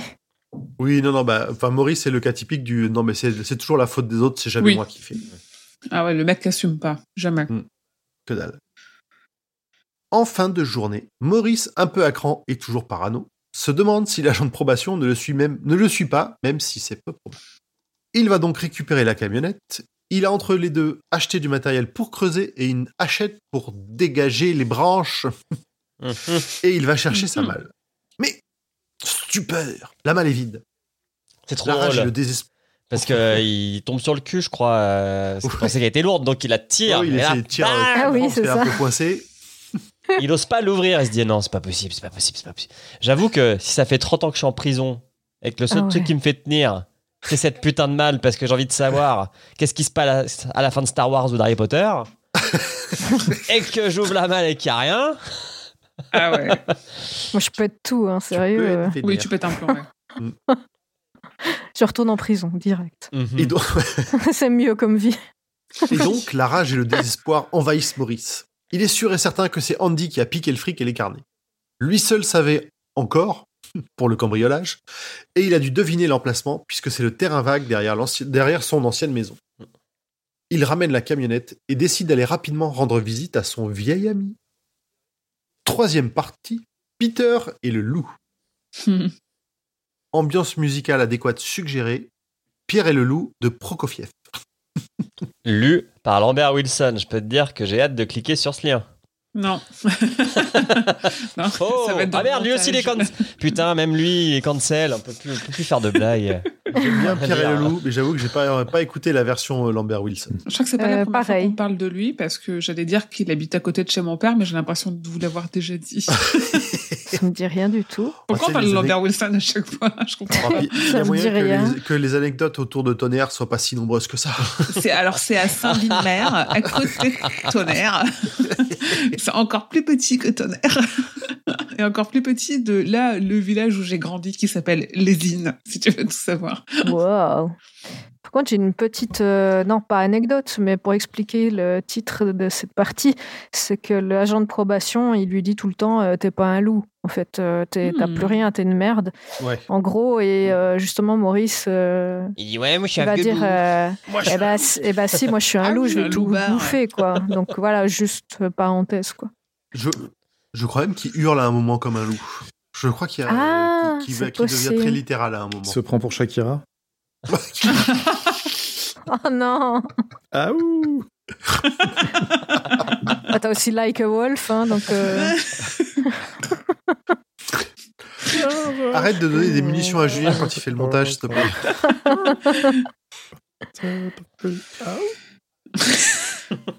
Reprenons.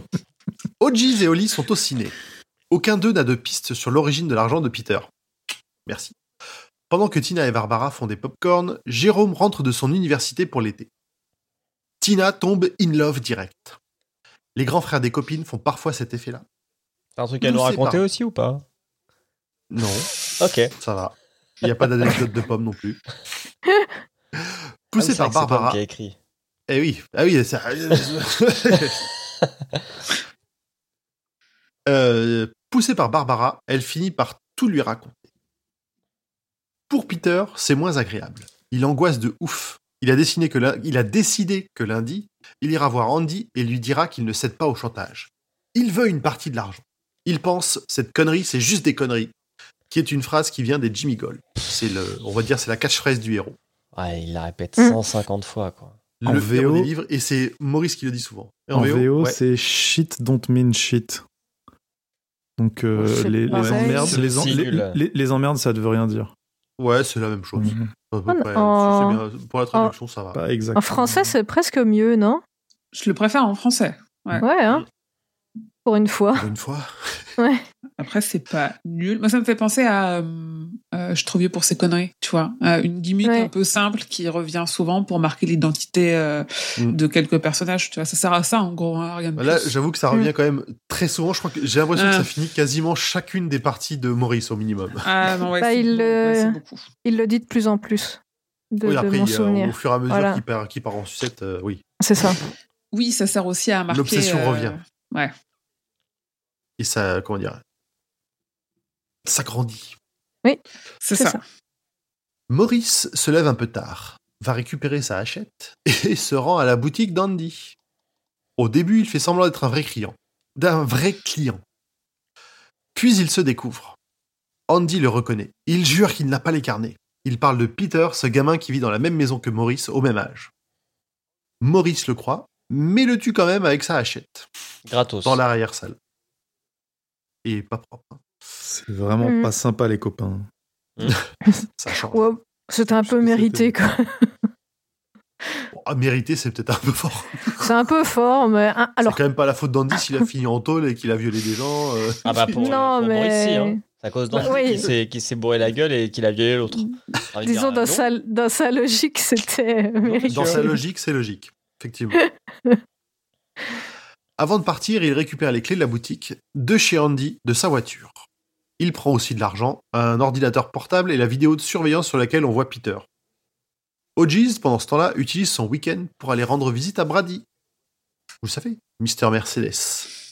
Ah, Donc, j'ai eu des, petits, catatonique. j'ai eu des Mais- petits papillons Ah. dans le ventre. à ce- C'est toujours creepy quand tu dis ça. Euh, il est toujours catatonique, mais il est sorti de son coma à la fin du dernier tome. Hodges est quasi sûr que Brady fait semblant. Il lui dit d'ailleurs. Mais Brady reste silencieux et immobile. Au roi du silence, il a gagné. La dernière phrase peut nous laisser penser que Hodges a raison, puisque au moment où, où il quitte la chambre, Brady lève les yeux et sourit. Ah, trop bien Pardon. Le classique cri. Et alors, le, le, on a un petit truc, c'est que le cadre, un cadre avec la photo de, de Brady et sa mère tombe. Alors- c'est Oui. sur ici? C'est ici. C'est la pre- première fois que ça arrive. Et à ce moment-là, je crois que, en fait, il tombe une fois. Et alors là, c'est pas trop clair si euh, regardait euh, Brady ou pas. Donc on sait pas si c'est Brady qui l'a fait tomber pendant qu'Hodges regardait pas. Par contre, euh, quand se- s'en va, là, je sais pas si c'est si le- justement si Hodges regarde Brady ou pas. Mais en tout cas, on, on sait que Brady sourit et il y a rien qui dit que c'est lui qui fait tomber avec sa main le, le truc. Donc moi, moi je, me suis, dit- je me suis dit, non, ils vont pas nous faire un truc avec, avec qui qu'il a des pouvoirs maintenant. Bah, on en reparlera après, mais oui, tu, tu as raison. Regardez comme Effectivement, Émilie le- évite notre regard. Non, je suis en train de jouer sur mon téléphone en vous écoutant. Ah pardon, ok. Ah bah, bravo Bah, Non, parce que j'attendais, j'attendais mon moment pour intervenir. J'avais un truc à dire. ben vas-y. euh, que cette partie-là, elle sert aussi du coup à montrer, euh, enfin le Mister Mercedes, tout l'enjeu, c'est quand même euh, un homme à la retraite qui est obsédé par un tueur et qui veut l'arrêter à tout prix. Et donc cette partie-là, pour moi, ce fil rouge, c'est parce que King, il voulait aussi mettre le temps nécessaire pour montrer que OGs, il est toujours en train d'attendre euh, Brady d'une certaine façon, et c'est long parce que en fait, il, il sent qu'il y a un truc qui se passe, que peut-être Brady il feinte quelque chose, et euh, est toujours là. Et en fait, si tu te contentes de vouloir essayer de montrer à quel point l'attente est longue pour OGs et l'enjeu est quand même grand même si normalement il est arrivé à son but, c'est-à-dire l'arrêter, parce que là Brady il est quand Mm. même, euh, il est, il est arrêté quoi, il peut plus rien faire. Euh, S'il s'était contenté de raconter cette histoire-là, ça aurait été beaucoup trop long, impossible, euh, ça aurait été vraiment le- une partie compliquée à lire parce qu'il se passe rien en fait. Mais il a, il a besoin de raconter ce rien, je pense, dans l'enjeu qu'Ogis met dans le fait de vraiment stopper définitivement Brady, il fallait qu'il raconte ça. Donc il a raccroché une histoire euh, pour euh, pour quand même garder ce fil rouge qui doit durer longtemps. Mhm. Moi, je, le- moi je, le, je le ressens comme ça, en tout cas. Non, je vois ce que tu veux dire, c'est vrai. Voilà, je retourne à mon jeu, mais je vous écoute. Ouais, pas de problème. Tu joues à, Vraiment, tu si- joues à Soup fort, tu n'hésites pas à nous le dire. hein. non, non, mais en fait, je, je fais de l'écoute active. Le week-end touche à sa fin pour Peter. Au moment de monter dans le bus, il se prend une remontrance par sa prof. Il avait disparu depuis 24 heures, et si elle l'avait signalé, ça aurait été dans son dossier. Peter prétexte une intoxication alimentaire. La prof se rend compte qu'elle a un ado qui ne va vraiment pas bien devant elle. Hodges, de son côté, retrouve Jérôme chez lui. Après des retrouvailles dignes d'un tonton et de son neveu préféré, ce qui est un peu effectivement leur relation, Jérôme Mhm. explique que Tina lui a tout raconté et il veut aider. En fait, il veut retrouver l'ambiance du trio de détectives avec Hodges et Holly. Jérôme connaît bien le lycée de Peter en plus. Il se postera à une des sorties non officielles et préviendra le détective s'il voit l'ado passer. Holly, de son, côté, de son côté, continue de gamberger. Pour elle, le carnet que Tina a vu est important. Aucun ado, surtout d'une famille pauvre, n'irait acheter un carnet aussi cher juste pour faire des listes ou pour tenir un journal. Parce qu'elle a reconnu la marque. D'ailleurs, c'est peut-être bien Moleskine, comme on disait Il me semble que c'est oui, Moleskine, ouais. Je, je pense que c'est c'est un peu, euh, qu'on peut le dire, c'est une des euh, caractéristiques de, King. Il n'hésite pas à ancrer le, le récit dans l'époque où il l'écrit avec justement des marques Ouais. et des vraies marques. Euh, C'est pas euh, une tablette que utilise Oli, c'est un iPad.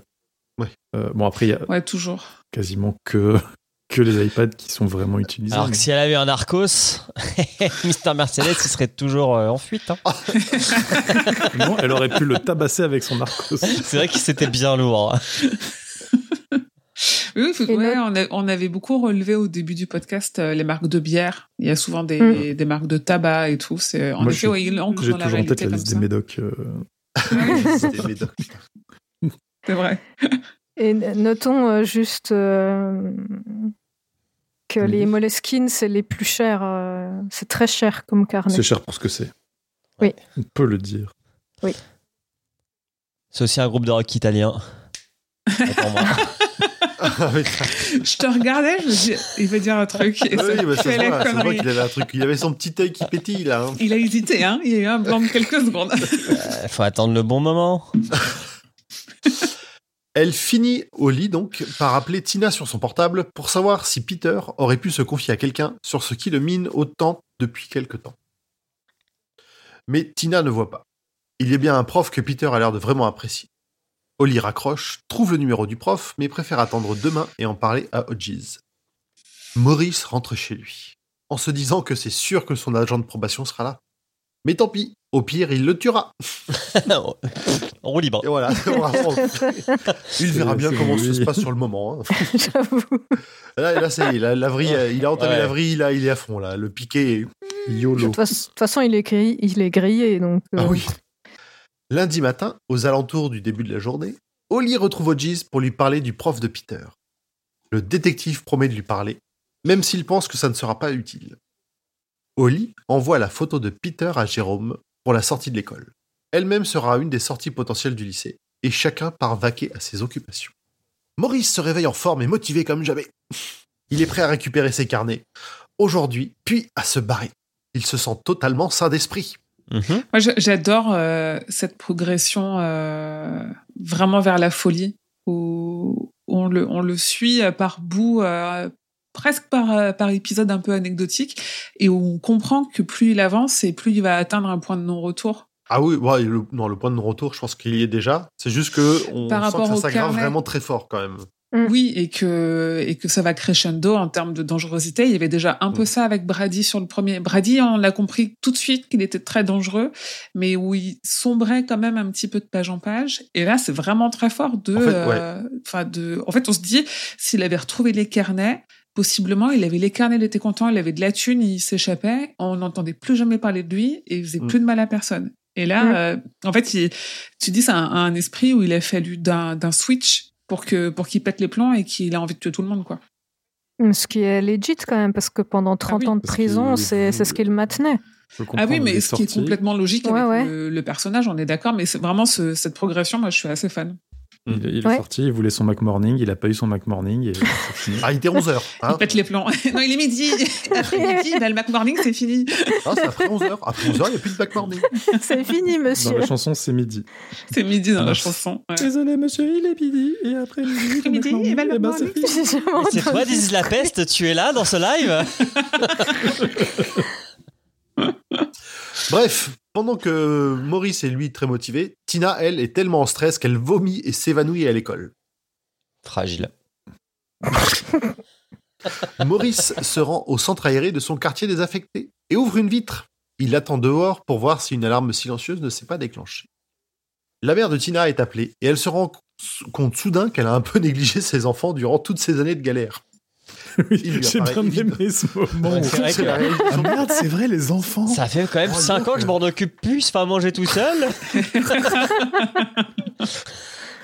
Allô, Tommy? Tu tu- tu te rappelles, on a des gosses. Et- Il lui apparaît donc évident. Oh, vas-y. Je Julien. veux dire merci à Chris to the Crix qui s'est abonné à la chaîne, enfin qui a Oh, la chaîne, pardon. bienvenue. Merci beaucoup. Thank you. Bonsoir. Il apparaît donc évident à la mère de Tina que seul un membre de la famille aurait pu les aider financièrement comme ils l'ont fait. Et comme ils n'ont pas vraiment de famille, ça ne peut être que son fils Peter, le grand taiseux. J'imagine vraiment le Eureka, la- l'ampoule qui s'allume au-dessus. Ouais, mais genre euh, X années après, quoi. Mais... C'est un peu tard, madame. Tout le monde va qu'à ses occupations. Entre autres, Peter répète ce qu'il va dire à Andy après l'école, et Jérôme passe papoter avec Holly.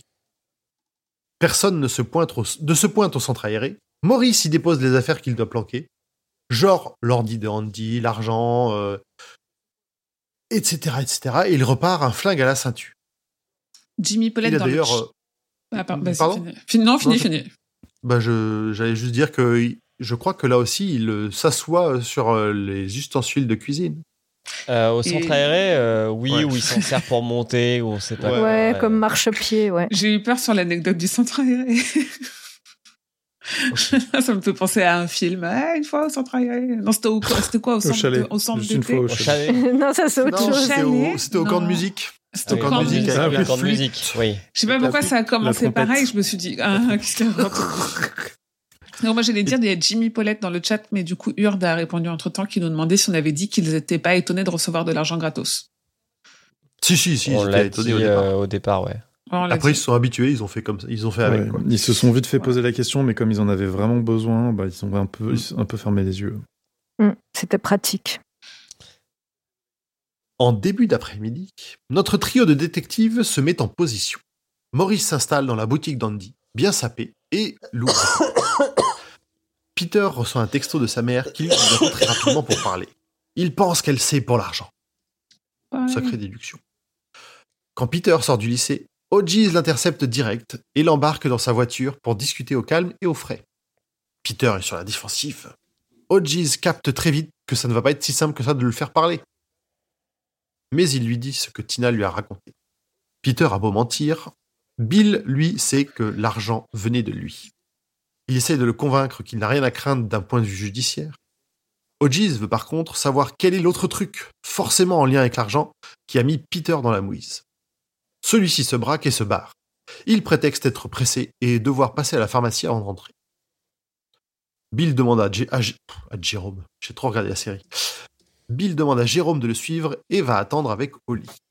Peter, loin d'être un con, se doute que Hodges le suit. Il trouve le moyen de prendre un autre chemin. Et donc, hop, il les perd. Il reçoit alors un texto de sa sœur qui lui dit que sa mère savait déjà pour l'argent, mais qu'elle n'a rien dit. Tout ce que Peter veut en réalité, c'est que les carnets de Rothstein, Rothstein aillent à l'université de New York. Il en profite pour placer un tacle au collectionneur qui enferme les œuvres et les subtilise ainsi au monde. Il arrive à la librairie, il ne doute plus, il est prêt. Jérôme, Oli et Hodges réfléchissent à la suite à donner à cette enquête. Oli, de son côté, insiste pour aller voir le prof de Peter, les autres sont d'accord. Pendant ce temps, Peter rentre dans la librairie et voit que ce n'est pas Andy derrière le comptoir.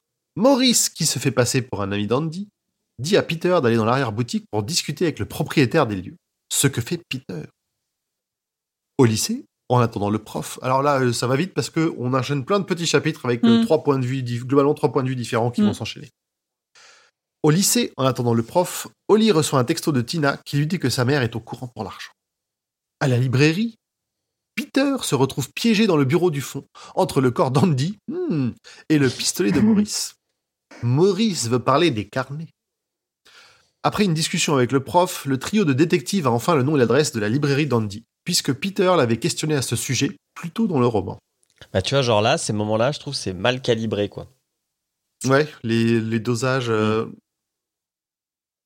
Après, comment dire on, on, sait, enfin, on sait comment va se résoudre le truc globalement. Enfin, il n'y a pas trop de mystère sur, euh, sur ce qui va se passer à la fin.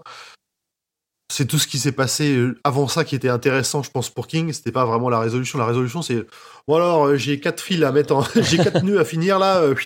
La résolution n'est jamais importante chez King. Il raconte une Mm. histoire et quand il a estimé avoir raconté l'histoire, il l'a clos. euh, C'est vrai que si on est habitué à lire des thrillers, surtout que là, ça nous a un peu vendu comme un policier.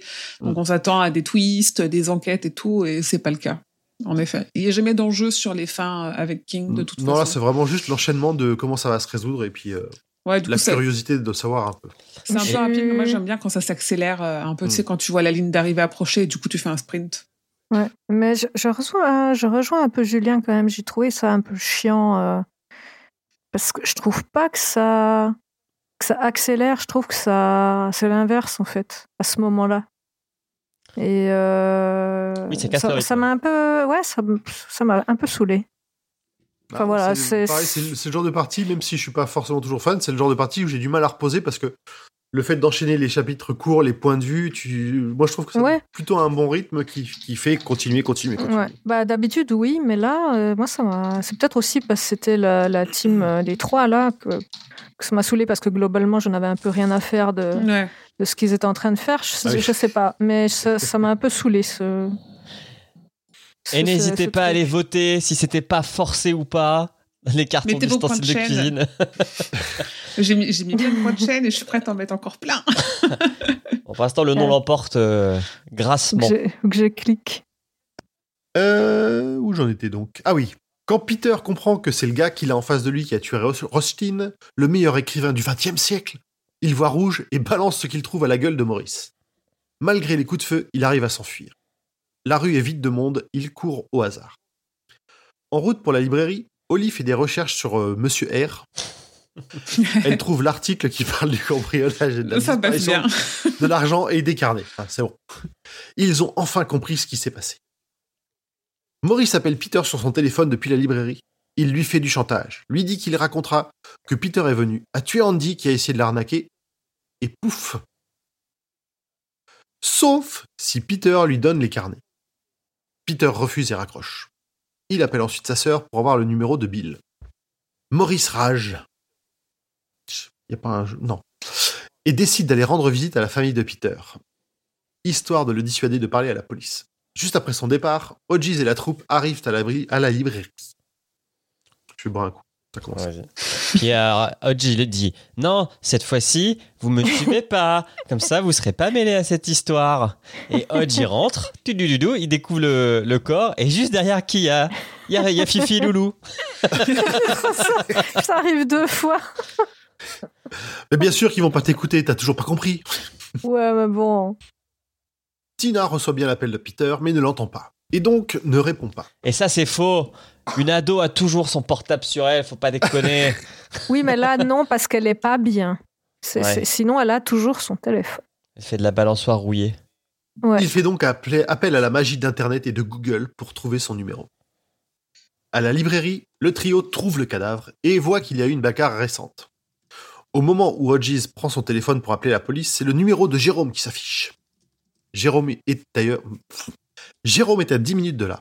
Il raconte ce qui s'est passé, explique que le gars qui a tué Randy et qui le menace est aussi celui qui a tué Rostine.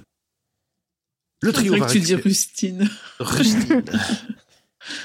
Ça fait un bon pseudonyme. Ouais, c'est vrai. Rustine, Rustine, l'as du thriller. il vous boucle, il vous bouche n'importe quelle intrigue.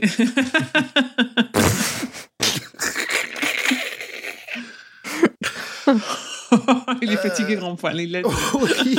On arrive au bout, on arrive au bout. Euh. Donc le trio va récupérer Jérôme et le ramener chez ses parents. Ils vont aussi devoir appeler la police. Ce serait temps. T'as dit un Émeric? Non, non, euh, c'est bien, c'est bien Jérôme. Je me demandais s'il n'y avait pas un mélange entre Jérôme et Peter sur la fin, mais non. Ouais, alors ça va, ça va peut-être un peu vite, mais ouais, pour l'instant on n'a pas Peter. Là, c'est Jérôme euh, qui raconte pas mal de choses. Ne euh, veut plus risquer un nouveau. Hmm? Je disais, mais euh, Julien, t'étais peut-être comme moi à ce moment-là. Moi, à ce moment-là, j'étais là, bon, on va au centre aéré là, parce qu'on s'en fout de tous ces trucs. On est d'accord. On sait que ça va se finir là-bas de toute façon. c'est C'est c'est vrai exactement que le, ça. le moment où on- ils racontent de leur point de vue tout ce qui s'est passé, qui est vrai, ils auraient pu. Il y a peut-être moyen de, de raccourcir un tout petit peu ce genre de, de partie. Hmm. Bah, Après, c'est intéressant quand même, parce qu'en plus, tu as, des trois, voire quatre points de vue. Donc, euh, oui, il faut les raconter, mais c'est vrai que moi, j'étais là, bon, euh, pitié, euh, on y va, quoi. D'ailleurs, savez-vous qui est Claude Dautel? Non. C'est Jérôme. Tu ne me regardes pas. Et tu danses avec Franchement, quand j'ai écouté l'épisode sur Mister Mercedes, j'arrêtais pas de vouloir la faire, quoi. Parce que j'avais. Petite anecdote. Ah, voilà. Petite anecdote. J'ai un de mes oncles qui est journaliste et parfois il faisait des articles. Il... Alors je sais pas s'il voulait pas qu'on sache que c'était lui qui les écrivait, mais il les signait Claude Dautel parce qu'en fait il s'appelle Jérôme. Hmm. Je trouve ça drôle. Voilà. Merci. Et, et du coup, pour répondre à Chris to the Crix dans le chat qui nous demande si on va faire le comparatif avec la saison 3, du coup, on parlera des adaptations euh, à l'épisode prochain. Mais on parlera, on, on expliquera pourquoi, on en parlera qu'à l'épisode prochain, quand euh, tout à l'heure, là, après le résumé. On l'a déjà expliqué dans l'épisode d'avant, mais on, on- on refera un topo. Oui, on refait un topo, ça va prendre 8 secondes. Oui. Euh, Oui, il est content. Donc, Ah oui, il est Bill content, hein, voilà. ne veut plus risquer un nouveau fiasco comme avec Mister Mercedes. En les attendant, Peter appelle sa mère pour la prévenir que quelqu'un de pas très sympa va se pointer. Évidemment, elle le questionne sur l'argent. Oh l'argent Maurice arrive à la maison de Peter. Finalement, Peter a pris un bus. Il rappelle Hodges pour lui dire pour lui dire que Maurice connaît son adresse et va aller à leur maison. Le trio se met donc en route. Riri, Fifi et Loulou. J'aime bien cette expression, Sam. Je vais l'adopter. Maurice est déjà devant la maison, dans la maison même. Il échange trois mots avec la mère de Peter, puis lui tire une balle dans la tête avant d'aller le récupérer Tina dans le jardin. Et là, il y a le côté et elle, on la reverra jamais Ouais. Tellement. parce que vu comment c'est écrit quand même. À la description, tu dis, ouais, bah là, elle est foutue, là, il n'y a, plus rien. Et tu te dis encore, pauvre gamin. Bref, il a récupéré Tina dans le jardin et il la force à monter avec lui pour récupérer son téléphone. Il appelle Peter avec et lui dit qu'il lui rendra sa sœur quand il aura les carnets. Peter a juste à l'appeler pour savoir où ils vont se cacher quand il aura récupéré le butin. Après avoir accroché, Maurice colle une mandale à Tina et l'embarque. C'est un peu gratos. Vraiment un gars sympa, ce Maurice, quand même. hein. Ouais. Mais ouf En fait, la mère de Peter n'est pas morte, juste salement amochée. Alors, la balle, le mec lui vise la tête. Il y a, a la cuisine, ok, ils sont pas très loin. Et la balle, alors qu'il l'a fait tomber, mais elle aurait genre. Parce que moi, de ce que j'ai compris de la description, c'est que ça a vraiment genre. a une escalope euh, qui est tombée de son visage. Ouais, ouais, voilà, c'est, ça fait un mini scalp, quoi. Ouais. Mais euh, on nous prend pour des jambons. Non, escalope, on a dit. On nous prend pour des escalopes. Alors, euh, Chris sur le chat. Alors, moi, ce qui se passe avant, je sais plus. Par contre, ce qui se passe après, c'est qu'effectivement, euh, le fils euh, voit quelque chose de blanc, mais c'est le Oh, c'est pas le crâne, cerveau, c'est pas le la- crâne. Ouais, ouais, c'est le- Oui. c'est l'os. Ça a bien frotté. Oui, c'est passé. euh, Ouais, bah après là, ouais, c'est assez fin. hein. Si tu t'ouvres, Voilà. Bah oui, en plus. euh. Donc euh, voilà, mais après, c'est vrai qu'on a l'impression qu'elle qu'elle a explosé. euh. Elle a Avant d'ailleurs de- beaucoup de mal à bouger, ne se souvient de rien. Elle voit sa fille se faire enlever, se met debout et retombe inconsciente. Alors que le trio joue à GTA dans les rues de la ville, Peter les appelle pour les prévenir de ne surtout pas appeler la police. Il explique pour Tina, dit qu'il va donner les carnets et raccroche. En fait, Bill n'a pas encore appelé la police. De toute façon, Bill n'appelle jamais la police. ce con. Bah non. C'est vrai. Ah. Bah, lui, Maurice il connaît, il connaît l'intérieur, il sait comment ça se passe. Faut pas, faut pas faire confiance. Oh, the, Pourtant, il l'a appelé son, son collègue. dans- Ah non, arrête Allez, C'est pas vrai, je me désolidarise. on va nous on peut plus rien dire. Et on invite Pascal. Pro. Et on Cyril Hanouna. On a parlé de. Welbeck, on a dit la cab.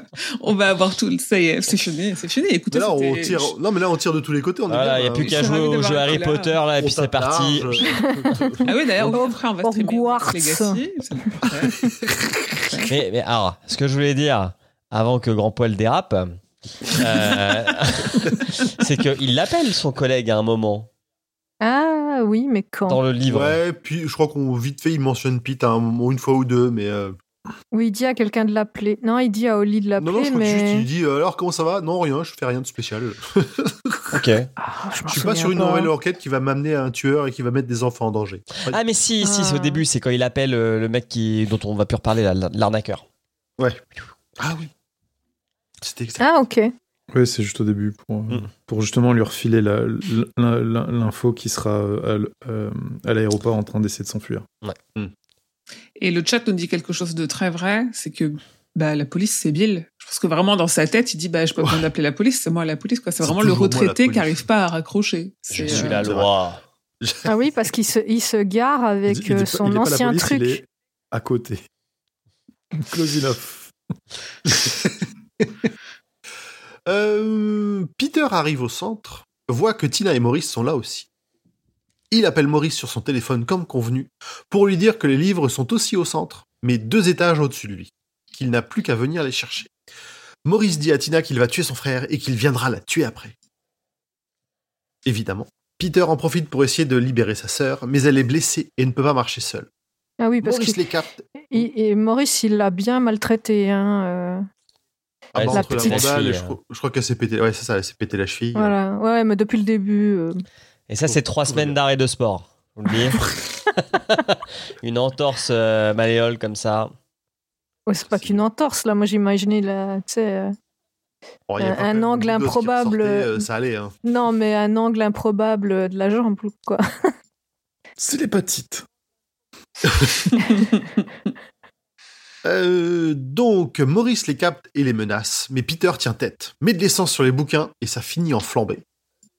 À ce moment-là, Jérôme et Hodges sont là et aident Tina et Peter à sortir de la cave pendant que tout prend feu.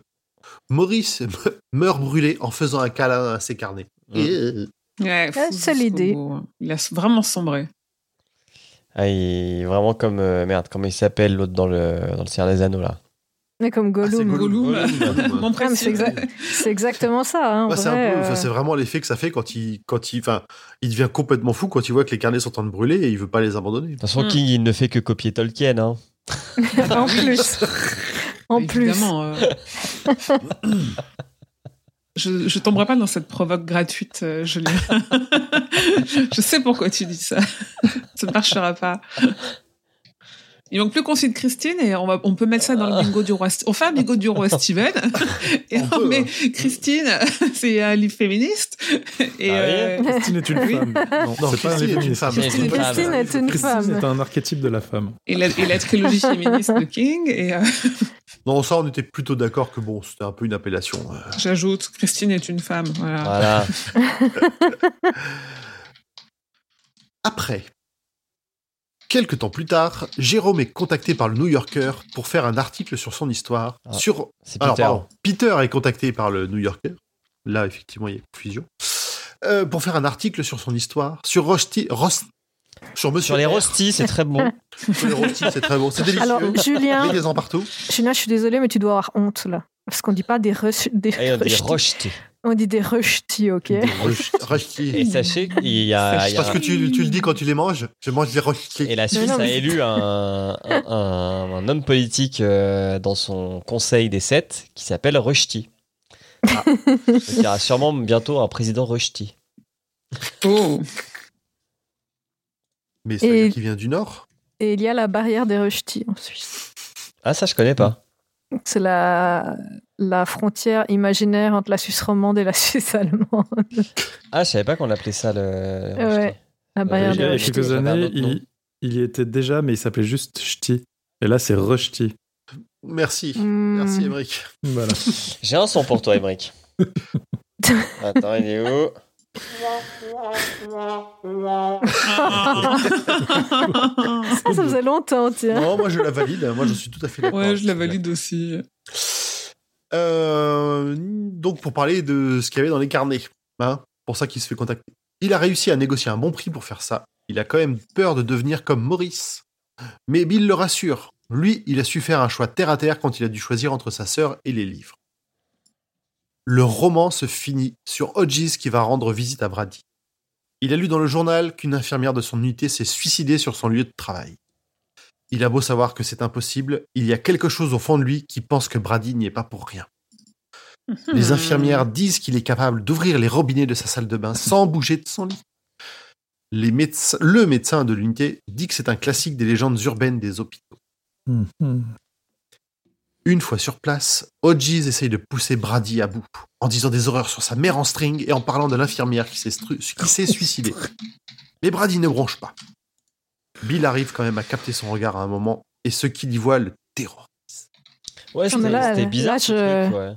Moi, j'en peux plus là à ce moment-là.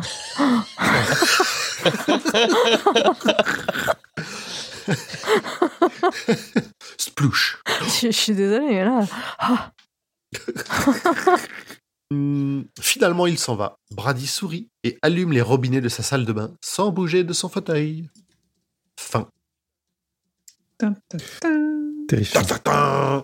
Mais qu'est-ce qui va se passer dans le tome 3 Oulala. on se le demande.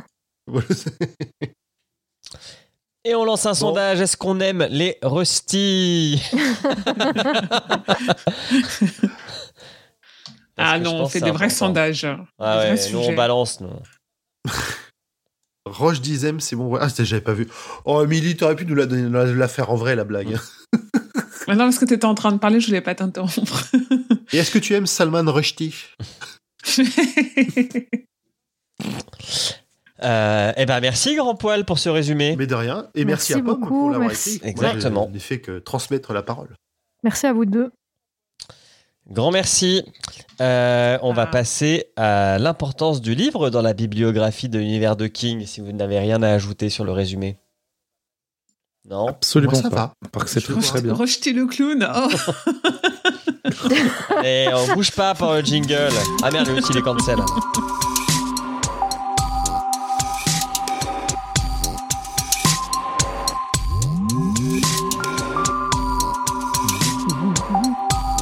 Alors, nul, nul, nul, la tour sombre, mais euh, ça me dit quand même grand merci. Hein, donc, euh. Mais oh, oh là là, ouais. je ne vais pas tomber dans ce piège. Bien. Ah oui. Par contre, sachez que je vais bientôt lancer la 38e palabre avec deux fois plus de tours sombres. Deux heures et demie sur la première phrase. ouais, bon, on aurait pu le faire. J'avoue. Alors, euh, Carnet Noir, c'est le 67e livre publié par Stephen King, son 54e roman et le 47e sous son propre nom. On l'a dit, c'est le deuxième tome de la trilogie Bee Gees. Il est paru en mars 2016 en France et en juin 2015 en VO sous le titre Finders Keepers, qui est donc le nom de l'agence de, détec- de détective, qui est aussi, on l'a dit, mais je le, redis parce que je l'avais noté, un dérivé de l'expression Finders Keepers, Losers Weepers, qui signifie que ce qu'on trouve devient immédiatement notre propriété aux dépens du propriétaire précédent. Je refais pas la genèse parce qu'au final la genèse est la même que pour Mister Mercedes parce qu'il a eu l'idée de la trilogie un peu euh, un peu de façon assez naturelle. Euh, juste le rom. Oui. Est-ce que l'expression en français, ça ne serait pas trouver c'est trouver, reprendre c'est voler? Ah, Non, c'est pas la même chose. Non, pas exactement. Parce que c'est donner, c'est donner. J'aurais dit qui va à la chasse trouver. perd sa j'y ai place. pensé, hein. franchement, j'y ai cru.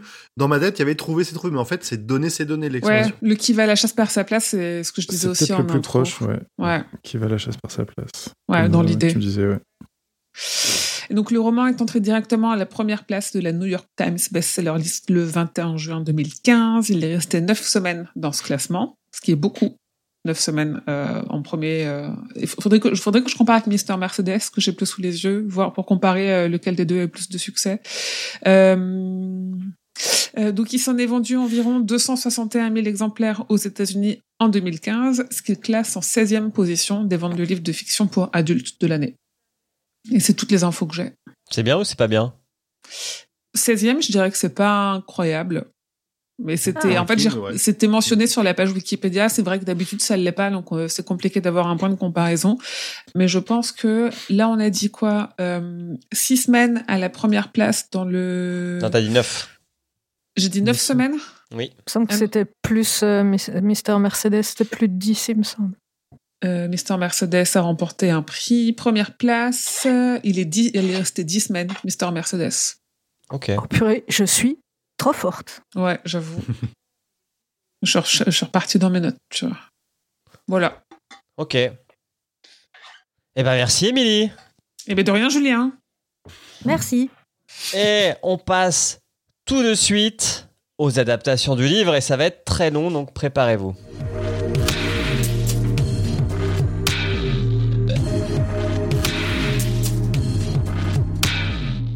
On n'en parlera pas. Voilà Allez, salut. Remets le, remets le Alors, jingle. bisous. Juste pour expliquer.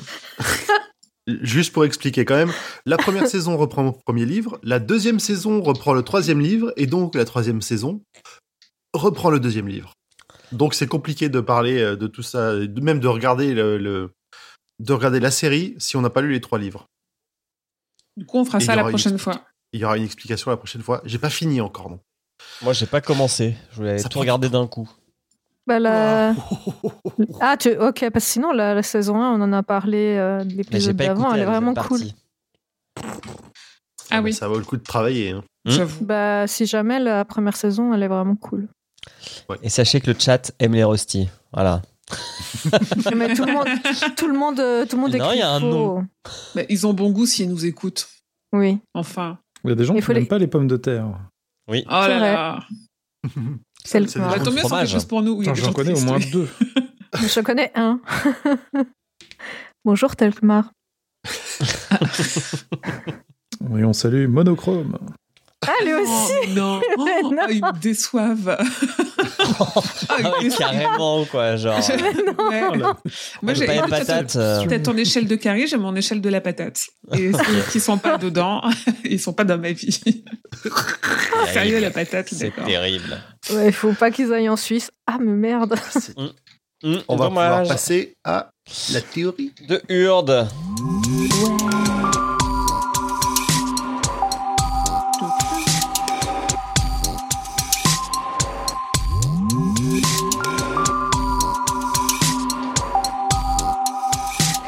King nous parle souvent du fait que les personnages qu'il crée ont leur propre âme, que sous un crayon, une machine à écrire ou un ordinateur, ce ne sont pas les mains qui décident des mots à écrire, mais bien le personnage qui les dicte.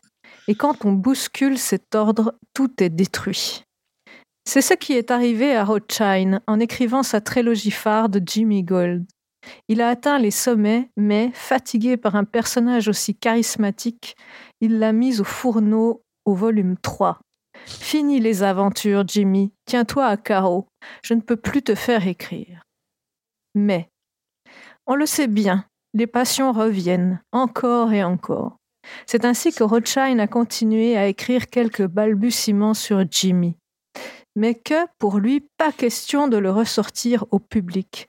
Je suis fatigué, Jimmy. Tes conneries, ce sont que des conneries. Mais, les lecteurs sont parfois, voire souvent, déçus des fins d'histoire. Alors si une personne ne me dit qu'elle a jamais été déçue par la fin d'une série ou quoi que ce soit, qu'elle lève la main. Justement, car ce ne sont pas les vraies fins que les personnages décident. Cela va rendre Maurice complètement fou et obnubilé. Obnu... Ah, sur- le fameux mot difficile. C'est le mot Ah, tu, te, tu te mets des, des pièges toute seule. Là. Non, mais c'est. Donc, je- j'aurais raconté. Cela va rendre Maurice complètement fou et obnubilé au point de tuer l'auteur, faire 30 ans de prison, attendre, attendre et encore attendre pour retrouver son butin. Non, son trésor. Un trésor empoisonné où il s'est enfermé, espérant épancher sa tristesse. Sa vie et celle des autres ne valent rien contre l'espérance de voir Jimmy Gold dans toute sa splendeur retrouvée. Jimmy, tes conneries, ce ne sont pas que des conneries. Mais Pete va passer sur ce chemin, rabasser le butin, le voir, le lire, l'admirer. Par peur hasard, enfin presque, on va dire. Lui qui était un lecteur heureux va peu à peu tomber dans les travers de ce trésor qui te prend à la gorge comme une corde. Au départ, il ne se passe rien et la corde se serre au fur et à mesure, jusqu'au moment où il se retrouve dans l'impasse de brûler les manuscrits. Lui qui n'a jamais été ébranlé par la fin de la trilogie de Jimmy Gold, a pensé au bonheur de sa, famille avant le reste, hésite, happé par les, les carnets. Le zippo tombe, tout brûle, mais lui-même ne sait pas si c'était sa volonté. Finalement, quand on y pense, c'est une très bonne fin pour Jimmy Gold. Il a fait taire son auteur qui le rendait muet. Il a permis à un fan inconditionnel de mourir avec les fragments qu'il restait de lui dans les carnets. Il a rendu Pete digne d'un coéquipier. Oh ouais, j'aurais pu mourir pour mon coéquipier et passer le relais, se dit Jimmy Gold. Bon, par contre, cette histoire de fragments dans la bibli- de- dans la bibliothèque, vous savez quoi? Cette connerie, c'est que des conneries. Et voilà.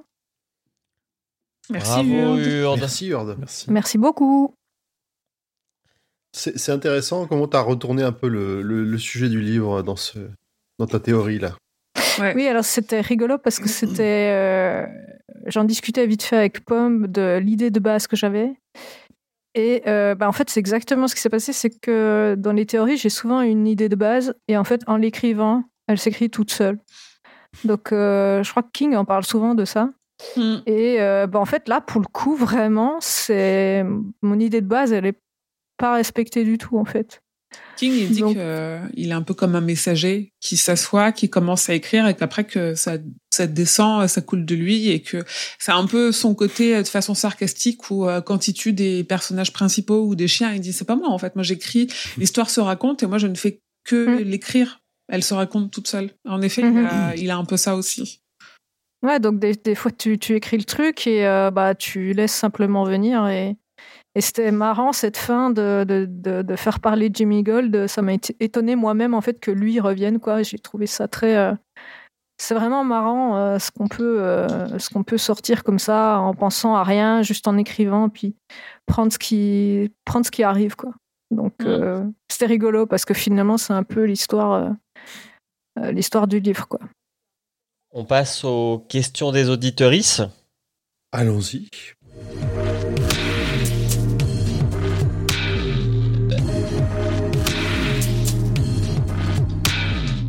Euh, alors, on a eu des questions à deux endroits. euh, et j'ai j'ai copié-collé le truc tellement petit que je ne peux pas lire. Qui peut lire les questions du Discord de Podcut? Oui. Allez, j'y vais. Cypher S qui nous demande. Ah bah non, mais arrêtez de, de modifier la taille. Désolé. Ah oui. Désolé. Est-ce que le changement radical de personnage, voire de thématique dans la première partie entre Mister Mercedes et Carnet Noir ne vous a pas surpris? Pense qu'on a tous dit au début, ça nous a un peu surpris quand même. Ouais, d'avoir enchaîné la lecture, c'était pas forcément euh, la meilleure façon de le lire du coup. Et Juju Pink ensuite. Merci pour ce nouvel épisode du Roi. Que feriez-vous si vous découvriez un trésor? Prenez soin de vous. Achète des cryptos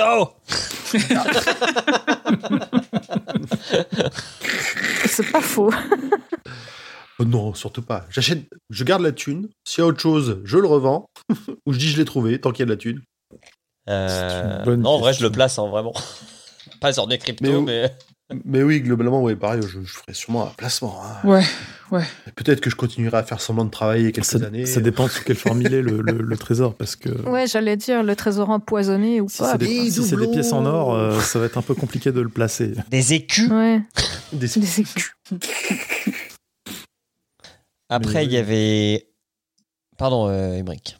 Non, mais je disais oui, la, la- c'est-à-dire la, la solution sage, c'est de le. Enfin, sage. Euh, la plus sage, c'est de le, le- de le déclarer, parce qu'il me semble que euh, y a des textes de loi qui protègent les trouveurs euh, Mm. si c'est pas sur une propriété privée. Et même ça, quand c'est sur une propriété privée, je crois que le découvreur a, a Tu droit à un partages, euh, je pourcentage. crois, ouais. Et après, euh, mais du coup, ça prend du temps avant que le qu'il y ait des vérifications que c'est vraiment un truc que pour lequel tu peux avoir une part. Parce que si c'est des choses volées, etc. euh, parfois, ben c'est c'est merci et on te fait une petite tape sur la tête en te remerciant de, Mm. de l'avoir trouvé. Mais sinon, la, la chose sage, c'est bah oui, c'est de le de le placer petit à petit. euh, si on décide de le garder pour soi. D'ailleurs, si jamais ça vous arrive, n'hésitez pas à nous contacter en MP. Nous sommes bien sûr de très bons conseils financiers. Écoutez-le, le banquier suisse, là. En plus. Non, mais franchement. avec des frais de gestion battant toute concurrence.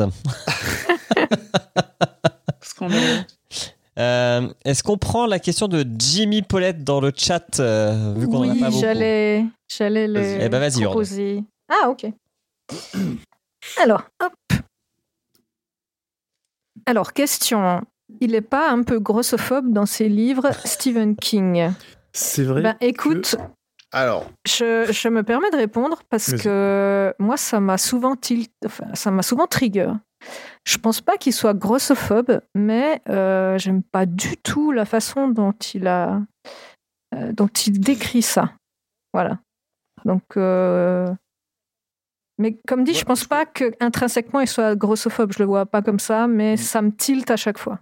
Il y a- il y a- je pense que c'est plutôt une manière de, de montrer, euh, à- à- comment dire, souvent facilement que son personnage est détestable parce que Mm. bah, il va pas aimer les gros, il va les décrire vraiment très très salement. Enfin, il fait aucun aucun effort euh, là-dessus. C'est plutôt dans ce sens-là. C'est les personnages sont grossophobes. C'est pas King lui-même. Ouais, Ils sont souvent homophobes aussi. Hein. Voilà, dans les, dans deux livres, on en a eu deux. Ah oui, oui. Ouais, mais ces Bah remarques-là, elles les viennent. C'est ça, elles reviennent que de personnages euh, où on comprend qu'on veut qu'ils détestent. Et en, général, que. en général, c'est ça, c'est les mauvais. En fait, les, les personnages qui sont, ils sont mauvais, c'est les reflets de ce qui est mauvais dans la société. Mais je me suis posé aussi la question euh, en relisant le pistolero là, dans la première partie, il y a vraiment euh, là c'est pas tant que Roland il, dé- il est méchant, c'est que en fait il décrit quelqu'un qui déteste profondément, intrinsèquement et qui dégoûte et donc du coup il fait en effet des remarques sur son le fait qu'elle soit grosse. Mais parce que ça montre aussi la haine euh, vraiment viscérale qu'il a envers elle. Donc oui. Enfin, donc non, il n'est pas grossophobe, mais en effet, je pense que c'est une façon de, de faire en sorte euh, de nous faire passer un message sur un personnage. C'est Donc- très récurrent, en tout cas, je trouve. Oui, ça revient beaucoup, parce que c'est Ouais. vraiment, c'est- en fait, c'est vraiment c'est l'attaque euh, facile et gratuite. Ouais. Mais je comprends Bon. que ça questionne. En effet, Urde, je comprends que ça t'ait questionné. Moi-même, ça m'a questionné euh, la dernière fois. Ouais. Après, euh, bah, moi, par exemple, tout ce qui est homophobie, tout ça, bah, je le relève, mais ça me touche pas, on va dire. Tandis que la grossophobie, c'est un truc euh, voilà, qui me marque plus, tu vois, euh, en, en- en tant que concerné. Donc voilà, c'est pour Ouais. ça que moi, ça me tilte à chaque fois. Donc, euh, mais effectivement, il y a d'autres trucs. Euh, alors, Jimmy Paulette disait qu'elle l'avait remarqué en lisant Charlie, si j'ai pas de bêtises. Je remonte un petit peu le chat. Oui, c'est ça. Ouais, Ah bon, mais je me souviens Charlie, plus. donc on peut avoir un doute aussi euh, sur euh, la façon dont on traite le physique des gens et dont on le fait Oui. de commenter le physique des gens aussi, vu que Charlie, ça date aussi de l'époque où il y a On peut plus rien dire. C'est Bah, pas la on- même On va époque. dire qu'il était peut-être pas woke au même point et au même niveau que ah ce non, qu'il est clairement. actuellement. Ouais, ouais, clairement. Était clairement. plutôt Le éteint qu'éveillé, ouais. Ah non, mais c'était pas pareil. Euh, Charlie, c'est assez vieux pour qu'on ait en effet le doute euh, de l'époque. Mm. on, on dit bonjour à Sid Chrysalis, ou Cry, Cry- Ouais, ça, Chrysalis, ouais. Ouais, ouais. Qui t'avait sur le tard. Et Toxisomalé qui dit misogyne, raciste, homophobe, grossophobe, républicain. Donc je pense qu'il décrivait les Oui, qualités c'est des méchants dans le. Plus, républicains. Les républicains, c'est juste. Euh, qui veut faire les questions Facebook? Alors, je peux faire la première parce que là, il n'y a pas tout. Ah, ok. Ah oui.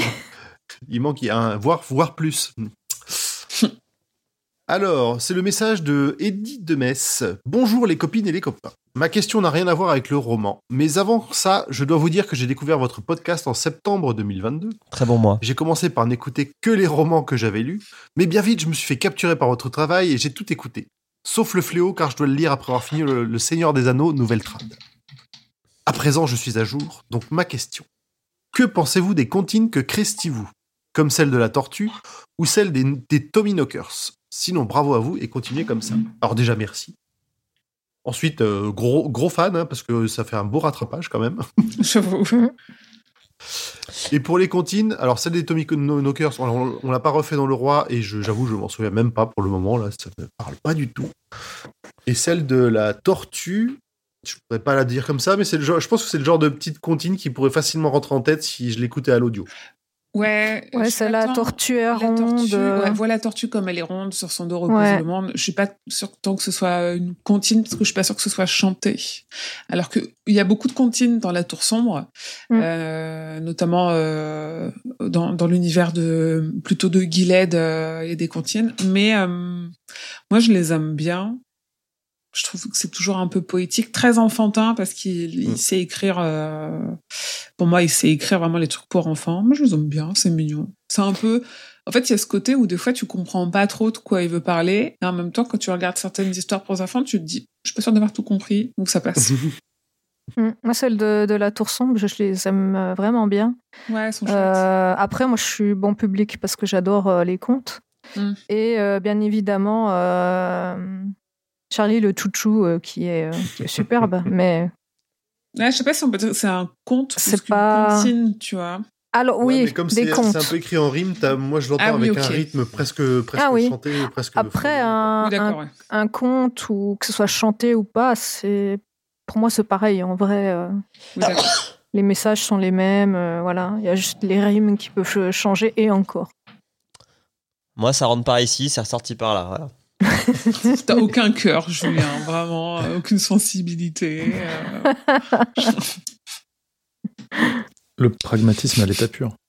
C'est ça. Ah, C'est. Roland, quoi. C'est. euh, C'est- Julien, c'est Roland.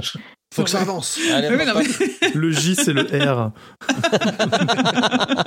Pourtant, euh, Roland, il fait la, la danse du maïs là ou je sais plus quoi. Non, la danse de. Comme ouais. voilà. Oh là là. Euh, Pierre Ferret, j'enchaîne. Ah. Euh, bonsoir à toutes et tous. Parfois, Bonsoir. Stephen King recommande des romans. Êtes-vous curieux de ces romans? Les lisez-vous Comme toujours, merci pour votre podcast. Oui, il fait Je ça sur son quel- Twitter. Mm.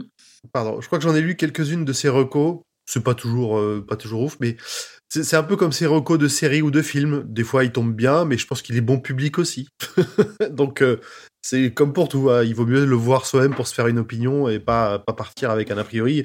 Stephen King a dit que c'est génial. Ouais, enfin, il dit que beaucoup de choses sont géniales. Ouais. Faut se méfier. Ouais.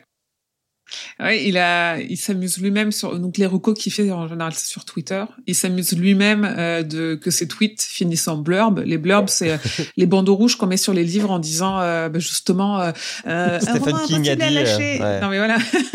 C'était vraiment époustouflant, Stephen King. Oui, d'accord. Je je juste fait un tweet entre deux tweets anti-Trump et trois, trois tweets anti-Vladimir Poutine. Et moi, j'ai tendance à aller, à aller regarder le résumé. Et si le résumé me parle, je l'ajoute à ma, à ma pile, à ma pile à lire. Et, euh, et j'ai lu, je pense, une dizaine de romans comme ça, parce que ça venait de King. Et oui, en effet, euh, vu qu'il est bon public, il y a, il y a un peu de tout, mais en général, euh, en fait, il, il lit comme les choses qu'il écrit. Enfin, ça, ça ressemble dans le sens où c'est jamais des trucs très complexes. C'est jamais, euh, c'est des histoires assez simples, accessible. assez efficaces. Mm. Voilà, c'est, c'est, en, en général, il recommande des choses accessibles. Donc, on peut faire des belles découvertes. Moi, j'ai euh, Thomas euh, Evelt, je crois, qui a écrit X, qui est une super histoire. Et si vous aimez des trucs crado, Ouais, moi qui m'a terrifié, tu vois. Je, pense que j'ai eu plus peur avec ce livre-là que tous les livres de King. C'est il y a, des trucs qui m'ont, des mécaniques qui ont très, bien fonctionné sur moi. Et si vous aimez les trucs crades, euh, je me souviens de Troupe 52 de Nick Cutter qui m'a glacé quoi. C'était abominable de, de crade. Euh, et, et c'est des trucs qu'il avait recommandé. Donc il y a des trucs chouettes. Il a pas aussi l'an dernier, j'ai lu le premier tome d'une trilogie sans savoir que c'était une trilogie et, les... et la suite est toujours pas sortie. Donc je fais merde. Ah, Oups. Émeric, tu disais? Il a pas recommandé Blackwater? Hmm. Il me semble, il me semble qu'il a, qu'il a dit à un moment donné que c'était euh, le truc euh, qu'il avait pas lâché de l'été ou un truc comme ça. Bah, Blackwater, c'est sorti il y a très longtemps, donc euh, je suis pas Ou sûre qu'il que, avait à un moment sorti donné, ça a été- Je suis quasi sûr que ça a été marketé euh, Ah quand oui, c'est ça a sorti été en France Oui, oui. euh, comme Oui, un oui. truc que lui, a- que, que lui avait euh, encensé. Alors oui, parce que alors encensé non, il a des liens avec Michael McDowell qui a écrit Blackwater parce que euh, elle, elle- si à l'époque en fait il a dit que c'était un des meilleurs romans, un des meilleurs auteurs de livres de poche des États-Unis. Parce que Michael McDowell avait cette réputation d'écrire beaucoup de romans feuilletons comme Blackwater et donc beaucoup de formats courts. Et King adore les formats courts, on le sait, il l'avait encensé pour ça. On a dit aussi que euh, son éditeur l'avait avait poussé King à écrire La ligne verte parce que, euh, enfin, en s'inspirant justement des romans feuilletons de Michael McDowell. Et en fait, les deux hommes se connaissaient, se connaissaient à tel point que Tabitha King, à la mort de Michael McDowell, a fini un de ses romans à lui. Et en fait, on, on dirait presque que j'ai écrit un article quelque part euh, qui fait les liens entre Michael McDowell et Stephen King, mais non. Et oui, en effet, quand Blackwater est sorti cet été euh, chez aux éditions euh, Maison Toussaint l'ouverture, euh, ils ont ils ont largement fait la promo en disant euh, c'est comme Stephen King, c'est comme Stephen King. En vrai, alors ça se lit très bien, hein, moi j'ai bien aimé, mais en termes de style, ça se ressemble pas vraiment. euh. Mais je mais je suis pas sûre qu'il en ait parlé euh, là en dernièrement. tout cas. Ouais. Non, ça doit être le, le- le- le marketing de l'éditeur français qui a, mm. qui a repris peut-être des citations ou, ou qui a inventé des citations. Ben, il se peut qu'ils aient repris, mais ils ont repris de l'époque parce que Mm. c'est sorti en français l'an dernier, mais ça a été publié en anglais. euh, C'est vieux, oui. Oui, oui, c'est vieux, c'est vieux. Mais on ne peut que reconnaître euh, la, la force euh, et le, la réussite de la, du marketing de, de Blackwater en France. hein. Ça, pour le coup, à la maison d'édition, ils ont assuré. Puis on peut dire que ouais, et puis euh, la- le fait qu'ils prennent grand soin de faire de très belles couvertures euh, aide aussi à vendre. Ouais, j'avoue, je passé à Fnac euh, il y a un mois et en- quand j'étais en France et Elles ça attire l'œil ces gros trucs Ouais. euh, colorés. euh. Ça donne Ouais, envie de les tu avoir. sens enfin, en relief avec des, jolies, Mm. des, des jolies Mm. couleurs, plein de styles un peu gravures. On aime les plaisirs simples, nous, chez le roi. Ça brille. Tu vois, sentir des reliefs sur des couvertures sous nos doigts. L'odeur du livre neuf qu'on vient d'acheter. Ah, m'en m'en parle pas. Moi, je- même avec les trucs d'occasion ou des boîtes à livres, je le fais, quoi.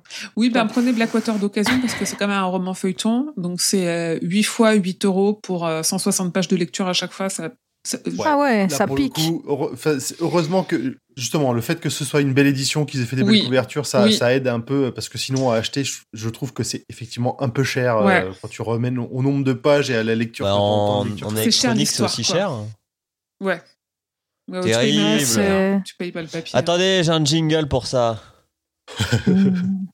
C'est honteux J'ai même pas T'as pas entendu. entendu Je te le remets. C'est honteux Voilà. Ah, C'est honteux. j'avais entendu que la fin. J'étais quoi Euh, voilà. Pendant qu'il y a d'autres personnes qui sont tombées euh, au combat dans le chat euh, du pistolero de la tour sombre. Ah là là, mais non. on- Mais. On leur dit de s'accrocher. Euh, je vois que sais- Toxi j'ai pas Somalek, qui est un auditeur de la 19e Palabre, qui, qui est en train aussi de, de faire son petit lobby dans le chat tranquillement. Là. C'est bien, c'est bien.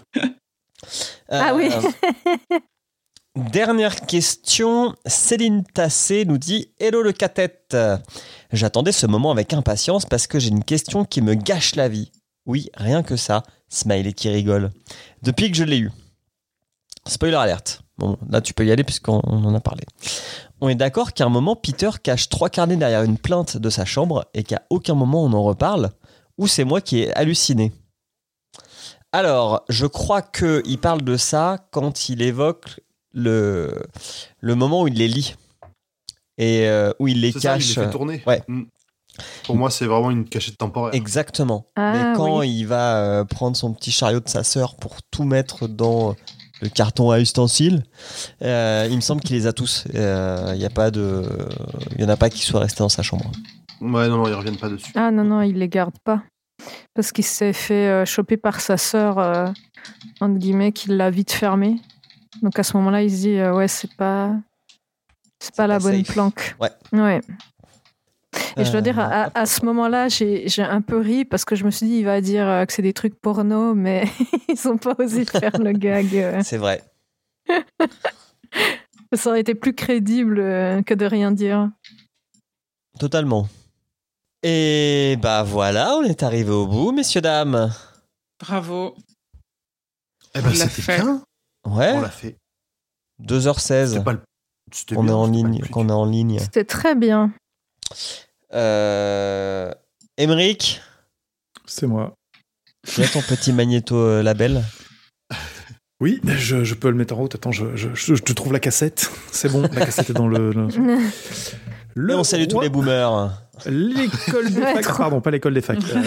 Le roi- C'est fini, l'école des facs. Ah, quelle tristesse. Ah oui. Le roi Steven est un podcast du label Podcut. Vous pouvez retrouver euh, le roi Steven et tous les autres euh, podcasts du label. Il y en a quasiment une vingtaine, voire plus. Ça dépend comment on compte. Euh, sur le site Avec ses doigts. podcut.studio. Et si vous voulez euh, participer à, à aider le label, à aider le roi Steven, mais aussi les autres podcasts, Pour acheter des Euh. livres avec euh, des couvertures en relief. vous pouvez faire un petit don euh, sur patreon.com slash podcut pour, euh, pour euh, voilà, à partir de je sais plus combien, c'est quoi le premier tiers, mais euh, 1 euro par mois Voilà. ou 10 euros par an. voilà, c'est euh, c'est c'est magnifique. C'est euh, même pas le prix d'un café. Oui, le prix d'un paquet de café sur l'année. Et nous, ça nous aide à acheter euh, du matos ou à payer des gens qui bossent pour nous.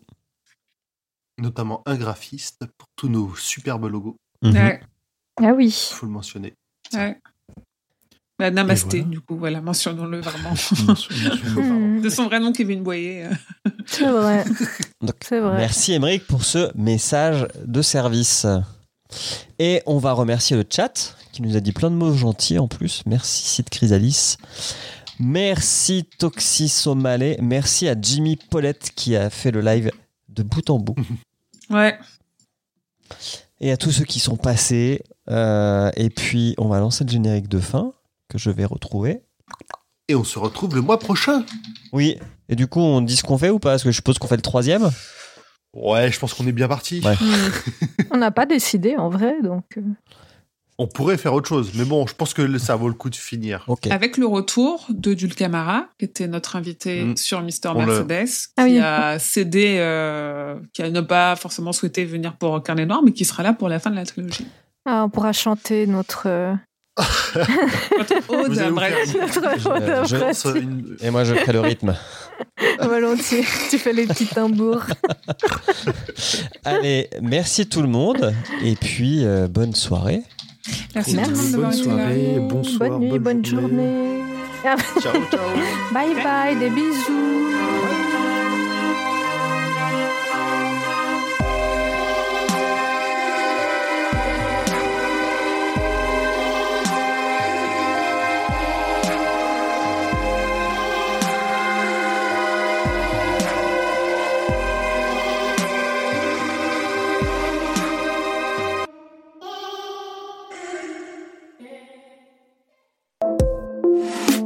Salut, c'est Emily.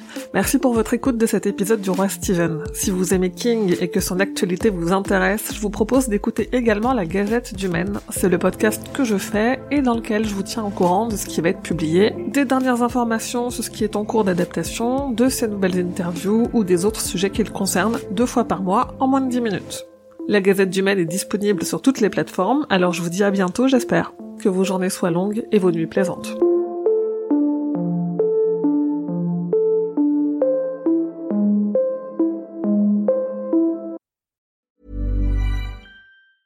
Hey, it's Danny Pellegrino from Everything Iconic. Ready to upgrade your style game without blowing your budget? Check out Quince. They've got all the good stuff shirts and polos, activewear, and fine leather goods, all at 50 to 80% less than other high end brands. And the best part? They're all about safe, ethical, and responsible manufacturing. Get that luxury vibe without the luxury price tag. Hit up quince.com slash upgrade for free shipping and 365 day returns on your next order. That's quince.com slash upgrade.